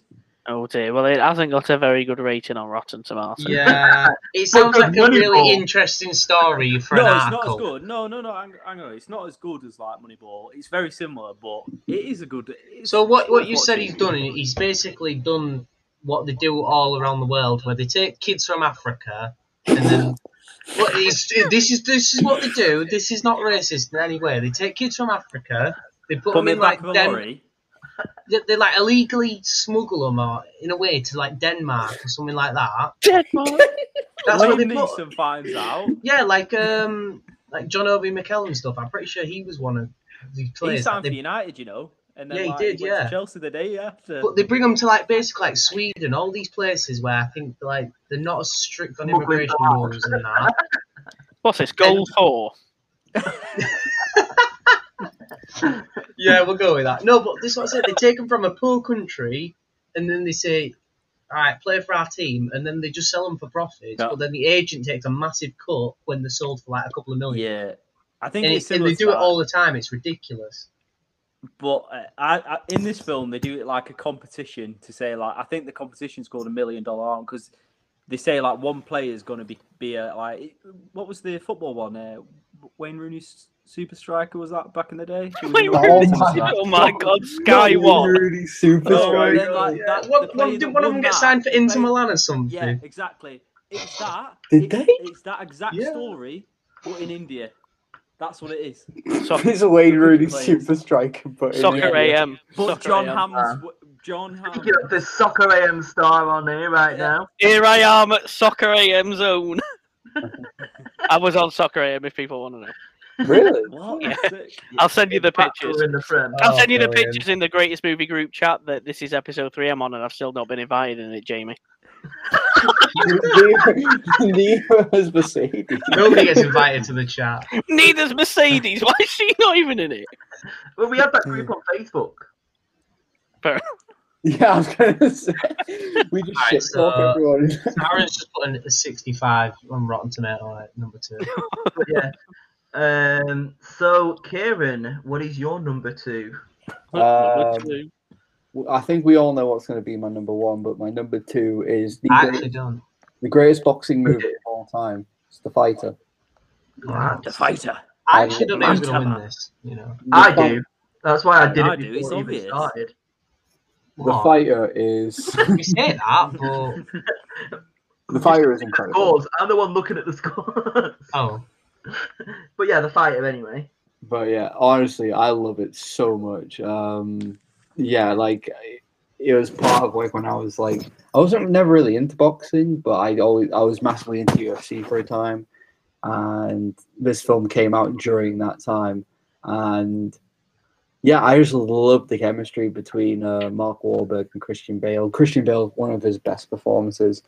Um, I love the drama that's going into it. I love like the realism in it. The The fact that it's not just about boxing, that's about like, you know, the family and everything. It's really good and really enthralling.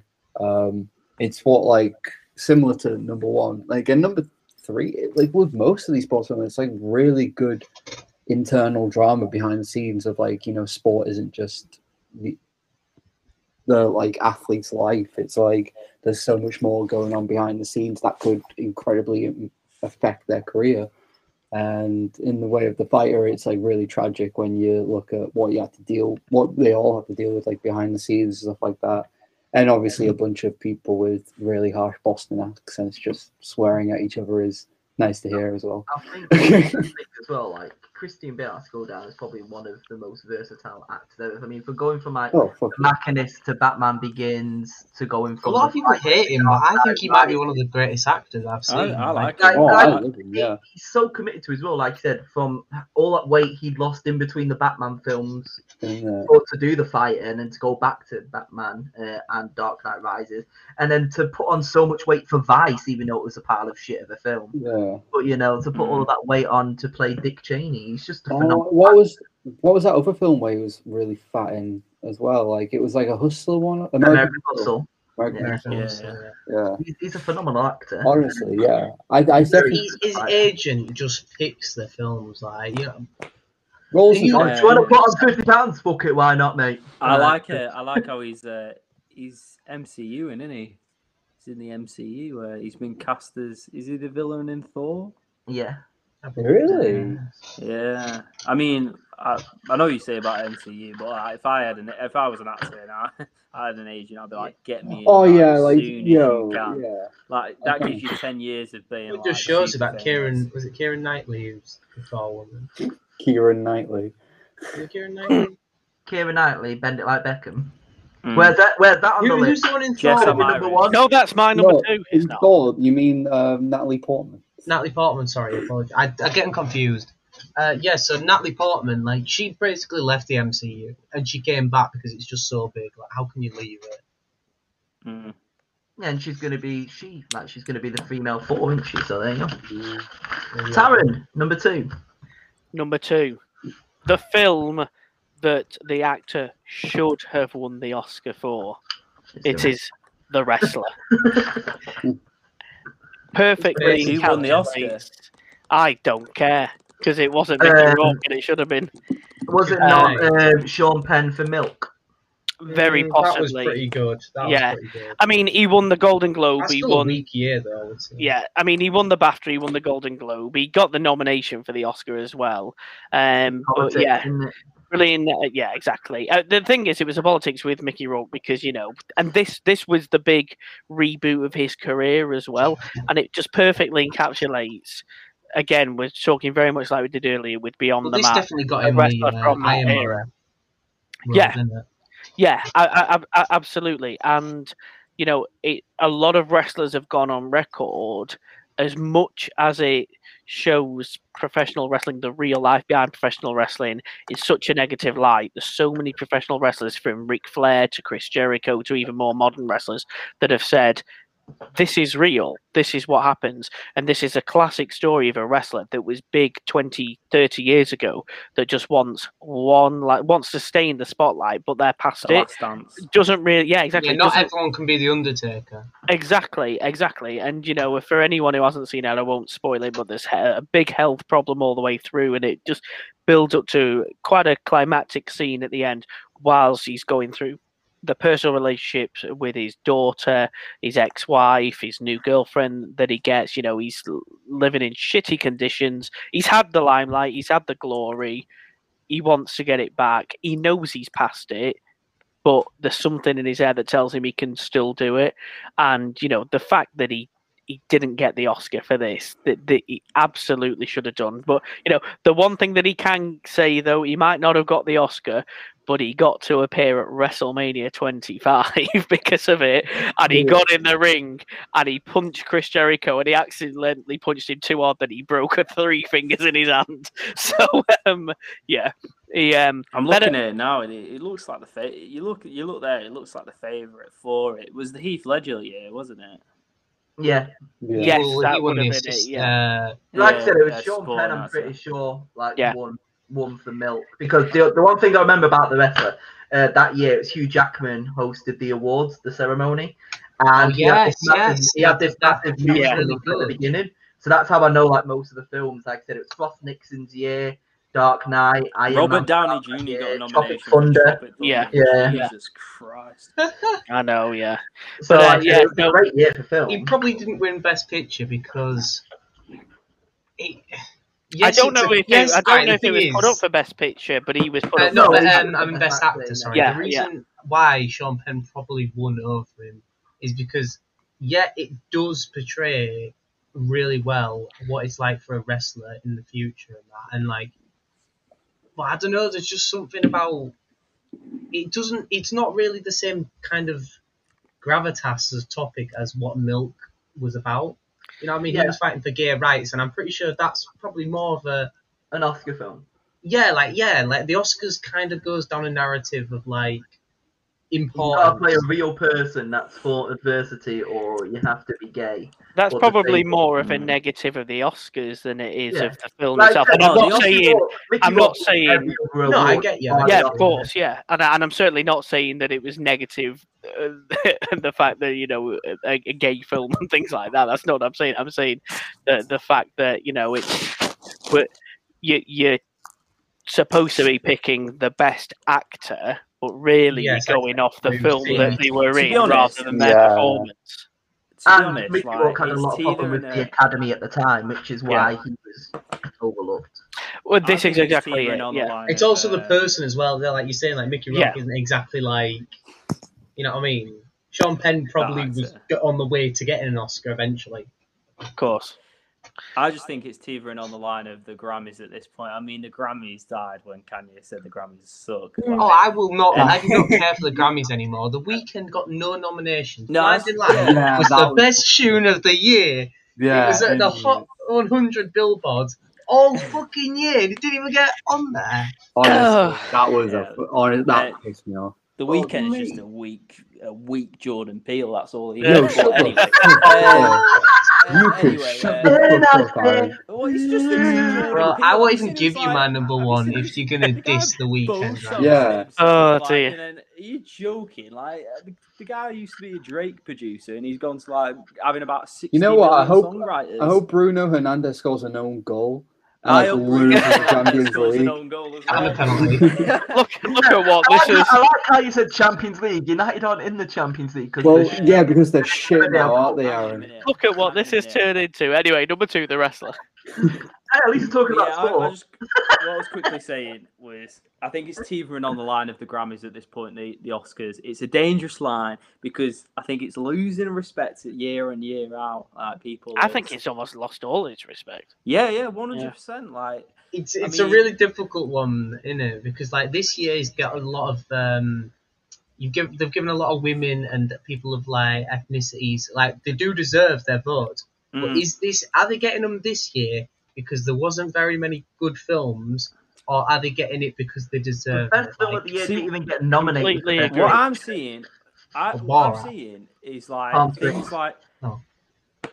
things that, like you say, like oh, they aren't, they're not Oscar films, they're not Oscar films. They're getting nominations now, but I just don't get how Christopher Nolan's not got it. I don't understand it. Like, because, yeah, I can yeah. understand the argument. It's politics, like, isn't yeah, well, it? It's, it's politics. It, it's not. A, he, he doesn't make an Oscar film, but like. Films that aren't Oscar films, yeah, um, one... are getting nominated now and we're winning now. Like, I mean, one. I, you look at these, you look at these uh, nominations at the moment, and like, I really like Riz Ahmed in The Sound of Metal, but I mean, I know I keep going back to it, but uh, Tenet's great. Like, Tenet's so smart. I still need to Is watch. It's it? so smart.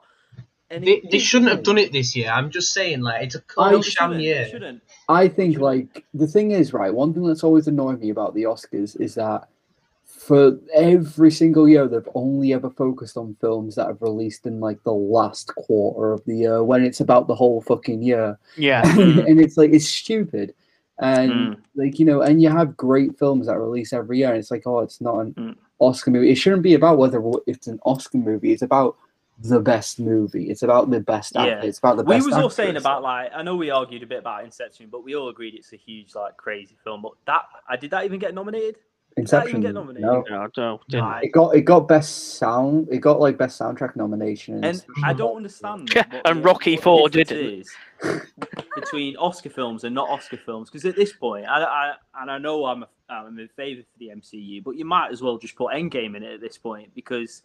What is the ruling on the I Oscars hate when, point? like, you know, like, The Dark Knight deserved it, and everybody knows it deserved yeah. it, so then they put Black Panther in a couple of years later, just like, oh, here we go, we mm. did it now. It's like, don't do it a year later, or a year or two later. Ten do years it when later. It deserves yeah, it. It was two thousand eight. You know, that was two thousand eighteen. You know what, I think it should... I understand that, like, trolls exist, I do understand that, but... I definitely do think that they should be having some kind of audience participation in the Oscars, yeah, or in some yeah, way. Well, they, they, they did that. They created that category for popular film and then dismissed it because it basically wasn't good enough. But basically, a popular film would have been those type of films that you would go to the cinema and watch, like the fans' enjoyment film. Yeah, I don't like that. They should have got rid of it. They should have stuck with that. Why yeah. don't they just get, like, but, just do what Metacritic does and just get the top, like, fifty critics to pick the be- like the best scores, get the best film? Yeah.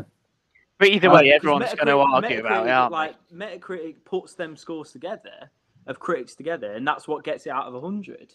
Yeah. You don't so, I, you don't actually have to watch a, an Oscar film to vote for it. Like, that's that's yeah. ridiculous. Yeah. But the like, thing is, im- imagine what it would do for cinema if it was like, okay, audience and expectation. We're having like, okay, every film that's been made this year gets put on a list or whatever, and every mm. everyone can vote or whatever, and it's like the top ten get put in the Oscars. Imagine how many people will go out of the way to be like, okay, since I have like an opportunity to actually be involved in this, we'll go and mm. watch it. Go to the cinema and watch these films and like. Yeah, but like, I, I don't want that because what if Avatar two was getting? I'm not saying. I'm not like, saying. Uh, I'm not saying like there are like there are there are some films that I've watched from Oscar nominations and think, wow, I wouldn't have found that film like usually, and it it does happen where you find special films from them, but I know I keep going back to it, but like Nolan's not not got nominated. Like, and he's yeah. gonna go down as probably the best. He'll probably go down at the best if his films carry on like this. I, Wes Anderson, not got one. I feel like, like it'll be a case where Leonardo DiCaprio, where Christopher Nolan will win for a film that really is good, but it doesn't deserve to win for. Yeah, it's, oh, I thought Dunkirk was going to be the one. I thought like, oh, I was would be the one.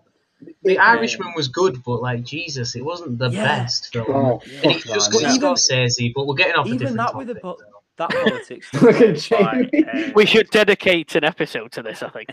Yeah. Yeah, definitely. Right, we'll end this sports podcast and we'll go straight into it. We are we number one. Woo! Here we go. Nearly three oh, hours oh, later. Jesus. Ah, oh. oh, Jesus. It tells you uh, in the top corner, don't worry. Number one, Aaron. Right, so number one, right. Jamie, I just want you to quickly remind oh, me here we go. what this podcast is actually called. The greatest sports movie ever. I just took that, right, and this past week I've been thinking the greatest. I keep thinking about the greatest. I'm turning that into the greatest sports team of all time. And there's yeah, one film that said the class that. of ninety-two or something. The class of ninety-two is oh. the greatest sports movie of all time. Let me oh, tell you about it. We're talking about Moneyball. We've talked about Moneyball, Coach Carter, Remember the Titans. They all share the same story. Misfits, youth coming together and winning. But what do they win? Might get a few stats in the uh, N F L. Might get a few games. The fuck is yeah, this shit? Games. The class of ninety-two is all about like Neville and Beckham and shit. Gigs. I know, but yeah, that's what I mean. Six What's players, they did more than any players have done in any of these, like in Moneyball, any of these. Nicky Butt. Nicky Butt, like, yeah, he's the weakest out of the six. But come on, th- this class of ninety-two. I'm not disputing that the players aren't good, but the film. Yeah, but the film leads up to the Champions League final. In like with against Munich, which I still say is the greatest yeah, but achievement. Green Street's got loads of baseball bats in it. Yeah, I can't believe that you've taken out one of your favourite films of all time in regards to Space Jam and put a film about. I would, Space jobbers. Jam has got more legitimacy than this. I, would, I would make no, no. I would, I'd rather like, have the Monstars and the Class of ninety-two. In Nobody's had Space Jam on their list, have they? This is a br- this is a victory for me today. This is brilliant. In my it's opinion, ridiculous. Like you, you, I don't even know what the film's like, but I can just tell you, it's stupid that you're like looking at it like, oh, Neville Beckham. I just, I just, I we go, we go to Jared. What's your number one? No, one night Jared. in Istanbul. no, lead, it leads up to It'll be such it a biased film. Final. Yeah, but you for, you're forgetting the fact that they, they bought Andy Cole. You know what I mean? They had really expensive players built in this squad of youth players. Don't stop that. They bought the league. They bought the league. Oh, God. Moving on. The greatest but, sporting no. achievement Moving of all time on. No, it isn't. Against Munich. No Moving one's done it, on. and no one will ever do it again. Istanbul City do the football. It wasn't, though, because you only won that. uh, okay. Nate, sir, can destroy Nicky Butt any day, mate. Good old Vlad. It's like Rocky Four all over again. Ryan Giggs, David Beckham. Get him off this time. Oh, right. Who's next? Who's next? Move on, move on. Move on. We were talking about. You want to talk about greatest comebacks in history? Oh, yeah. One night in Istanbul. No. Um, again, we talk about favourite films. This is why it is my number one. Granted, I will argue it is not the greatest film of all time, obviously, because not not a lot of people would like it, but I absolutely love this film. I watch it every year. I watch it every June because, you know, in June something happens, oh, so shit. I have to watch it. One. I have to watch oh, it. Oh, no, I know what it is. What um, am I making this for? And, of course, it's got one of the greatest underdog stories of all time from coming out as a wild card entry the into Wimbledon and winning it all when... Is this the Shia LaBeouf film? No, Paul it's Bettany. Wimbledon with Paul Bettany and Kirsten Dunst. Wait, who? What? And that's Tales a better film. But you're talking about a wild card entry. This, this is a time in, what, two thousand six when Wimbledon came out that uh, Britain hadn't won it since, since Fred Perry. Like, this yeah, isn't real, Jamie. This isn't um, real. He didn't actually win. Yeah, I know, yeah, but I'm United talking about Britain's hope. I'm talking about like, yeah. Britain's hope of the champion. All we had at that time was Tim Henman, the jobber of the semi-finals, who couldn't even win a semi-final, and then Fred Perry was like the last person doing it in like the sixties. Andy Murray did shit as well, if you look at it. Andy Murray's won two Wimbledon titles, which is still shit in the context well, of not how for a British person. I'm talking about British superstars. For a British one, like obviously Lewis Hamilton now, would you, would you argue is probably one of the greatest British sportsmen because he's won seven, seven Formula One titles. Six in it now. Seven tied with Schumacher, isn't it? Is Seven, it he's tied with Seven, Schumacher. Yeah. Is he? So, but Wimbledon is one of my favourite films. Like I say, I watch it every year, the night before Wimbledon begins on the Monday. Why has our number one's become like illegitimate?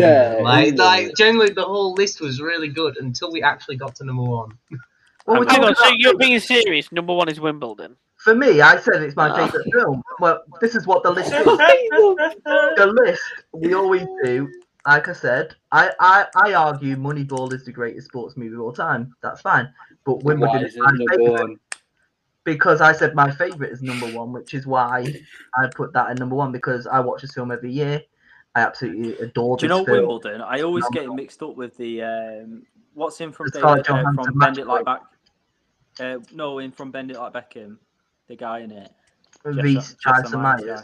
Yeah. yeah, there's that tennis film with him in it where he like kills Match everyone. Point. Yeah, it's yeah, it's Scarlett Johansson. Yeah, yeah, yeah. Uh, yeah, no, Wimbledon is a love story between obviously the American Kirsten, Kirsten Dunst and Paul Bettany, and like I said, it's one of my favorite films of all time, and I watch it every year. So Wimbledon is my number one. Jared, Paul Bettany strikes me as the kind of person who walks around with orange glasses on. I like Paul Bettany. I think he's, what? I think he's great. You know them people who have to wear orange glasses. Them people, Edgar Davids, Edgar Davids, Fear and Loathing in Las Vegas. Yeah, yeah, like, but like, like, legitimate, like, there are the glasses because it's like to do with like, you know, like when you read text, it like jumps off. What's that thing he says in every interview? It's so funny. Snitches, Stitch, get stitches. snitches get stitches. I didn't push it. I don't even know what that's for. It's funny though. Jared, number one. Uh, number one, I, I feel like I don't even want to do my number one. I feel like I want to do funny now because it's like everyone else has done funny. Listen, mate, you're getting close to another suspension for a podcast. You already slagged off the net. Has anyone said Bend It Like Beckham yet? No. Is it, is it Bend It Like Beckham? No, no, it's not. It's it's the Damned United. Of it's course, the film, Damned United. Of course it is. I absolutely love this film. It's a great and film. I, thought I know it's new with football, yes, foreign boring. But the actual, like, it's Tom Hooper, is it not? Pardon? Yeah, the, uh, the Cats director, yeah. Yeah. Good, good, good director. I, I just, I love how it's, like, actually just, like, it's not just a football film. It genuinely feels like a film of, like, progression and... I just look. I love the way it's shot. Like this, th these are the kind of films that, like, if it was, if it was nothing to do with football, I would still love it because I just love the way it's shot and I love the ways the actors are done, and I love films where it's like proper British actors. You know what I mean? Michael Sheen, Michael mm. Sheen, all them lot. Like, you know what I mean? Like, if you could just like a quintessential, quintessential like British film. To Mike me, Patrick, like the manager, you have you have these actors in it, like, you know what I mean. You always have. Uh, oh God, what's that really good actor? The one from Liverpool. Uh, we don't say Mo Salah. Mo Salah, Mo Salah. He's the only thing I'll say. Uh, oh no way. Steve, uh, Stephen Graham, sorry. Yeah, Stephen Graham. Graham. Yeah, oh, yeah, yeah, you know what I mean, like. Jim Broadbent, like, Stephen Graham. Is... This film is like just British people, just in British films. Like, I love these type of films. And it also to do with football. It is, like, it's not Americanized yeah. or anything. Yeah. yeah. Shit. What's that? Leadership. Leadership. yeah. Fucking film about Leeds. It's not about it? Leeds though, is it? It's about Derby, really, isn't it? Yeah, I suppose. Yeah. Okay. It's still shit. Let's talk about the best sports film now, Kieran. Let's Moneyball. Fucking love Moneyball. It is probably one of the only films that made me give a shit about a sport I don't give a shit about. Space Jam. Space Jam does that. No, it fucking doesn't. It really doesn't. Really doesn't. But honestly, like Moneyball, I was like glued to the origin of FIFA stats. And I thought it was like, I don't know, I just thought it was expertly, expertly crafted. Um, loved the pacing of it, loved the writing, obviously, Taron Sorkin. Directed by Steven Zaillian as well, isn't it? Um, and... uh, no, it's Ben. Oh, no. Who directed? Oh, it was written by Steven Zaillian. Yeah, they both did this. He did Foxcatcher as well. There you go. Yeah. Um, love Steven Zaillian as well. He should get it. He wrote The Night Of. If anyone hasn't watched The Night Of, oh, The Night Of is so good. Fucking so good, isn't it? Yeah. Um, but yeah, Moneyball, amazing, greatest sports movie ever made, I I think, and kind of like a, it was kind of a sleeper hit, wasn't it? Kind of just came out of nowhere. Um, I think it's definitely one of them films that, like, it, it, how do you market a film about baseball without yeah yeah being, being shit? But and it has one of the uh, the ending of it breaks me as well. Like, you know, like when he's just in the car. In the middle and you know what I used to think? I used to think that that was actually a real song. No, no, no. I know it's a real song, but because of like it was, the film was made before, like years before that song even released. I used to think that his the girl who actually sang that song was the daughter of the manager of the Oakland Athletics. But, um, I'd love to see uh, that type of film in like uh, football or or other sports. I mean, anyone could see from like a mile away. Anyone who's played FIFA knew that like Yuri Tillemans was going to be like world class. Yeah, honestly, then, like, Leicester signed him. Like, um, so I'd, I'd love to see it in another. Well, I, that's what you love about all this like all or nothing stuff, don't you? Like those documentaries behind the scenes. The film isn't really going down in baseball though. That's the thing. Like, you do, it's not like you're watching it and you're seeing like yeah. no, like you're watching the plays. It's more about like, right, we're getting rid of this player who clearly is mm. better than this player, but it's gonna work. And mm. like you can just see it not and working. It work. Like, yeah, like Brad Pitt is just like the longest streak in baseball history, didn't they? Yeah. In regards to winning and, games. And they didn't win in the end. It's not like because America's so weird, isn't it? Like you win, you won the league, but you weren't the best. Like in the yeah, it doesn't make sense. Yeah. Why are you, why are you a world champion if you're the only country that plays that sport? Tampa Bay Buccaneers didn't win the N F C South, but we won the Super Bowl. Someone, someone said that, didn't they? Someone who won the Super Bowl this year was like, "Oh, world champion." I'm like, yeah, world champions of what? The one country that one plays country, sport? Yeah. Mm. Um, but we are on to the final number Third one, which I'm quite right. intrigued because I have no idea what Taron's going to go for. I don't know either. It's going to be fighting. It's going to be. It's going to be Tangerine Army, the story of Blackpool getting to the Premier forever. No, you're um, Matthews. Absolute it's Matthews. It is Matthews. Absolute miles off. None of you are ever going to get it. It's Billy Elliot. awful. It's not I actually love Billy Elliot. I, I was going to actually put it. It's not awful. It's not. It doesn't challenge the world now. No. Say Space Jam. No, that's why I went with um, Schindler's List, isn't it? Um, no. Holocaust. Like, what sport was that? It, it's obvious. It's obvious what number one is. It's so obvious. A couple of you have already mentioned it about how it's not even made your list. When I don't understand how. When Rocky, Rocky is the it? greatest sports oh, film of no all time. No what Rocky people? One?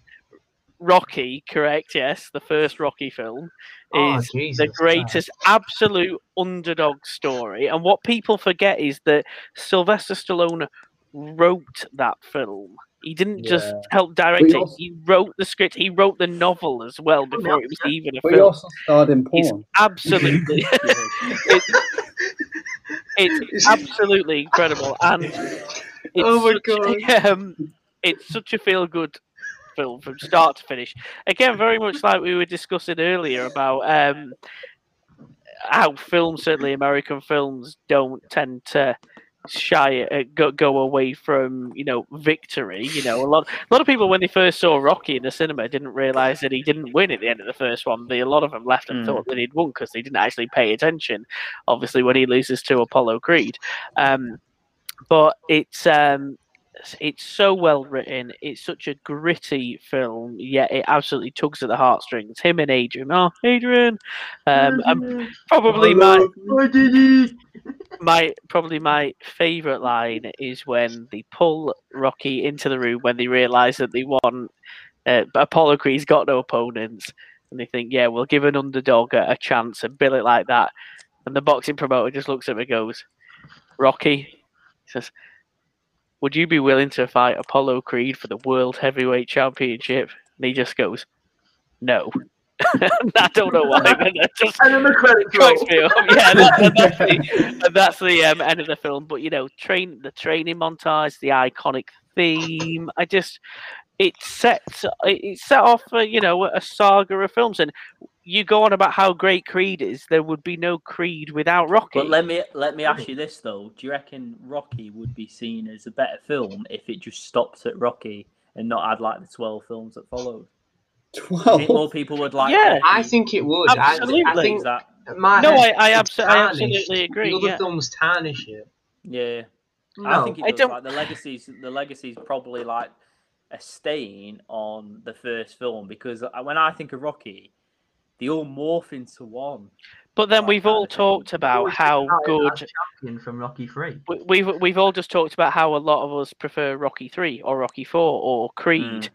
Is that Rocky, tarnishing Rocky the to first? Me is like a is double, that tarnishing the first knockout. film when there's only one? If you want to class Rocky Five as a bad film, not some people wouldn't. I agree, it's the weakest of the series, but. If we're saying there's, what, seven, eight films, including the Creed films, as part of the Rocky saga, if only one of them isn't that good and the rest are pretty decent, if not really good, how does that tarnish the first film? I know, but like it's the same as like Roger Moore's James Bond, isn't it? There's only really one or two bad ones of them, but everyone hates Roger Moore as Bond. But, but does everybody hate the James Bond saga just because of a couple of dodgy Roger Moore films? Yes. I think it stains it. If, if it was just the I Sean, don't, Sean see, Connery I, I, films, no. if it was just the Connery films, people would probably look at them as better films than. So if I, think I, I think five puts a big enough stain on number one. Yeah, uh, that's a that's a strong. I I don't like, see how you can say that the first I, one isn't as good because the fifth film down the line wasn't very good. That's like saying that's like saying all right then all right. Park. So that's like saying Jaws is. A bad film because of Jaws four. Yeah. You're saying that Jaws, one of the greatest films ever made, is a bad film because of the fourth one. I'm saying I look at Star Wars differently because what they did in number eight and number nine. You know, you know it's what, an, it's like, interesting. He's right. He is right there because, like, yeah, he's right. That that's the perfect point because Last Jedi did ruin this. It it ruined.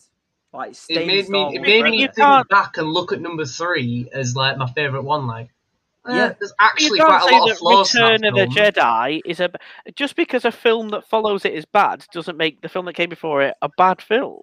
I, I do agree. It made Force Awakens. No, it made Force Awakens an awful film because I, I, the yeah. follow-up was was atrocious. But because the because I the Last Force Jedi Awakens was bad, that means Return yeah. of the Jedi is a bad. No, not Return of the Jedi, but that trilogy. Well, just any of them. Force, if you look at Force Awakens, people like that film. I went into it. I finished the film. Great film. Might be similar to the first, uh, number four, but it's still a great film. But then I watched Last Jedi. I can't even think of them films. I can't even think of it because they ruined it that much. And I'm just trying to think of other. Ruin it. I think Creed added a different element and made them better. Yeah, than... I think Creed, Creed is definitely better Creed than the Rocky it. sequels. Because Rocky, so if Creed... Rocky had this like bad name around it, I would say. If Creed three ends up being dog shit because Michael B. Jordan's directing it and Sylvester Stallone is, and that's going to mean that Creed and Creed two is shit then, is it? No, because Depends they how were bad good it is. If it's like Last own. Jedi, it's, the, it's the same analogy. I don't see why it's a different argument. I don't know. I just think like films in my head when I'm not like a huge. Obviously, you love Rocky. I, I'm not into it that much, and they kind of like morph into what. That's all I'm saying. I think a lot of, for a lot of people, like I'm not. I feel the same George, as Aaron. And they kind of like. Yeah. Sort, They kind of and, I, and don't get me wrong, I think it's a dated film. Don't get me wrong, it's not. Mm. Rocky isn't even on my greatest film of all time. If I was to make a top ten of my all-time favourite films, it probably doesn't even make the top ten. I think mm. if we if we are speaking in the context that we are now of a sports film, it takes so many different elements from so many different genres and morphs them all together mm. whilst being a film about sport.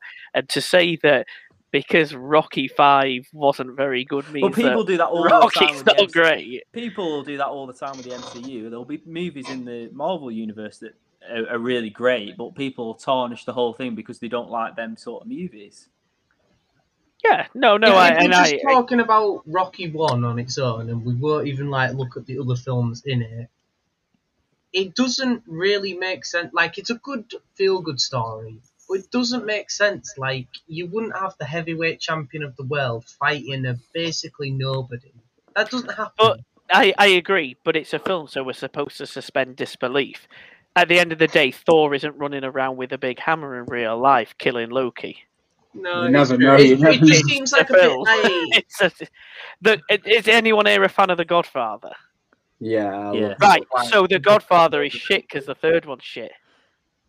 yeah, but it did. It did make a stain on the other movies, though. It did. It, it did make a stain on did it. A lot know? of people don't it's like the God. Yeah, yeah. I reckon. I don't think so. Everyone that, just yeah. goes off, forget about no, that one. People... It's still one and two. The three was fucking good, so I don't know what you yeah, mean. Three, no, the thing is, three was like good. Three. It wasn't terrible. It was. It was right. Really well, good. In, in that case, then Terminator Two is shit because the films that came after Terminator Two were not very Terminator. good. Terminator Salvation. Yeah, it's the, the whole idea of Terminator to me is just like, nah. Terminator Salvation. Kind of the same. The I'm Terminator kind of I'm with Jared on that as well. But, but ter- like, yeah, but, but what I, I agree.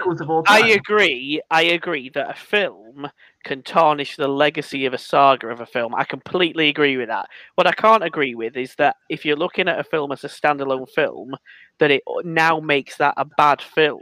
Because you can't say a film is now bad because a film that followed it was bad. Because that film isn't mm. bad. It's tarnished a saga, which I completely agree with. Completely. Mm. It tarnishes a saga, or you kind of look at it and go, oh, well, it started off so well, but ended it up could a bit ruin shit. a saga, but not ruin but a film. But it can't ruin a film. Yeah. Because a film Rocky, is a standalone art form. Rocky One is I mean, basically Anthony, jo- Anthony Joshua fighting Anthony Ruiz, or whatever his name is. It's basically well, yeah. that, but Anthony Ruiz didn't. But then, win. but then you just said, "How is it believable?" But it just happened in real life. Yeah, but Anthony Ruiz was like a good fighter. Rocky, Rocky's punching me. Yeah, but it, it's Rocky's still, beating me. It, it's, it's the closest He's analogy. Beating his meat in the fucking freezer. I'm more. That, I, I agree Ruiz with you. Do you think, do you think that was a callback? Do you think that was a callback to his porn career because he was beating me? Do you know what, what I quickly want to say, like, lastly about Rocky before we move on? Is, I don't hate Rocky. I reckon Rocky just... is, the, is the closest fiction... No, listen, like, I reckon he's the closest uh, fictional character who's, like, been made, like, non-fiction mm. in the world. I feel like people talk about Rocky like he was actually... Like, I reckon there, there will be American... That's the thing, like, I feel like Rocky was a legitimate fighter, like, you know what I mean? Yeah, like, he's up there with Tyson. Yeah, yeah, that's what I mean. He would win Rocky or Tyson. Well, no, that's exactly. Like he's like the best fighter who never fucking won. So exactly. I'll just finish off then again with my final comparison that Alien and Aliens are bad films because of Alien three and Alien Resurrection. Ah, uh, yeah, oh, God, that's hard because I really do like Alien. They're not bad films. The films that followed them were. Mm. The only I agree, I, I agree I with what you're saying. I agree with what you're saying. I agree with what you're saying, but I can't. That analogy doesn't work for The Force Awakens for me because, like I say, I like that film, but like the sequels, it doesn't. Yeah, it doesn't work for every analogy. But um, yeah, I just I feel like because Rocky to me feels like a continuation. Like Alien's just like, oh, we tacked on another Alien film because we wanted more. You can't see. A lot of people don't see Rocky as a standalone film. They see. I don't. I see yeah, the progression of his career. Oh no. If I've got, I've got a perfect one for you, right? Someone asked me if someone came up to me and said, "Aaron, what do you think of Game of Thrones?" I would say it's fucking shit. I agree. Like, exactly. But I agree. Exactly. If someone said to me, "What did you think of Game of Thrones pre-season seven?" I'd have been like, "Well, it's all right. That it's pretty good." Yeah, one Same of the best things Lost, on T V. Because yeah. Lost is absolutely trash. Lost is not trash. Oh, right, here we go. Here we go. No, no, no, no, no, no, no, no. You are going to, to you want to carry this on until midnight. We carry on until bruh, bruh. Lost fucking, is fucking you amazing. You want to talk about fucking Rocky? Let's go, Rocky Balboa. We're literally just throwing all the Terrence's favourite things in it. We've got Rocky, we've thrown in Lost, Lost. We've thrown in Planet of Listen, the Apes. Right.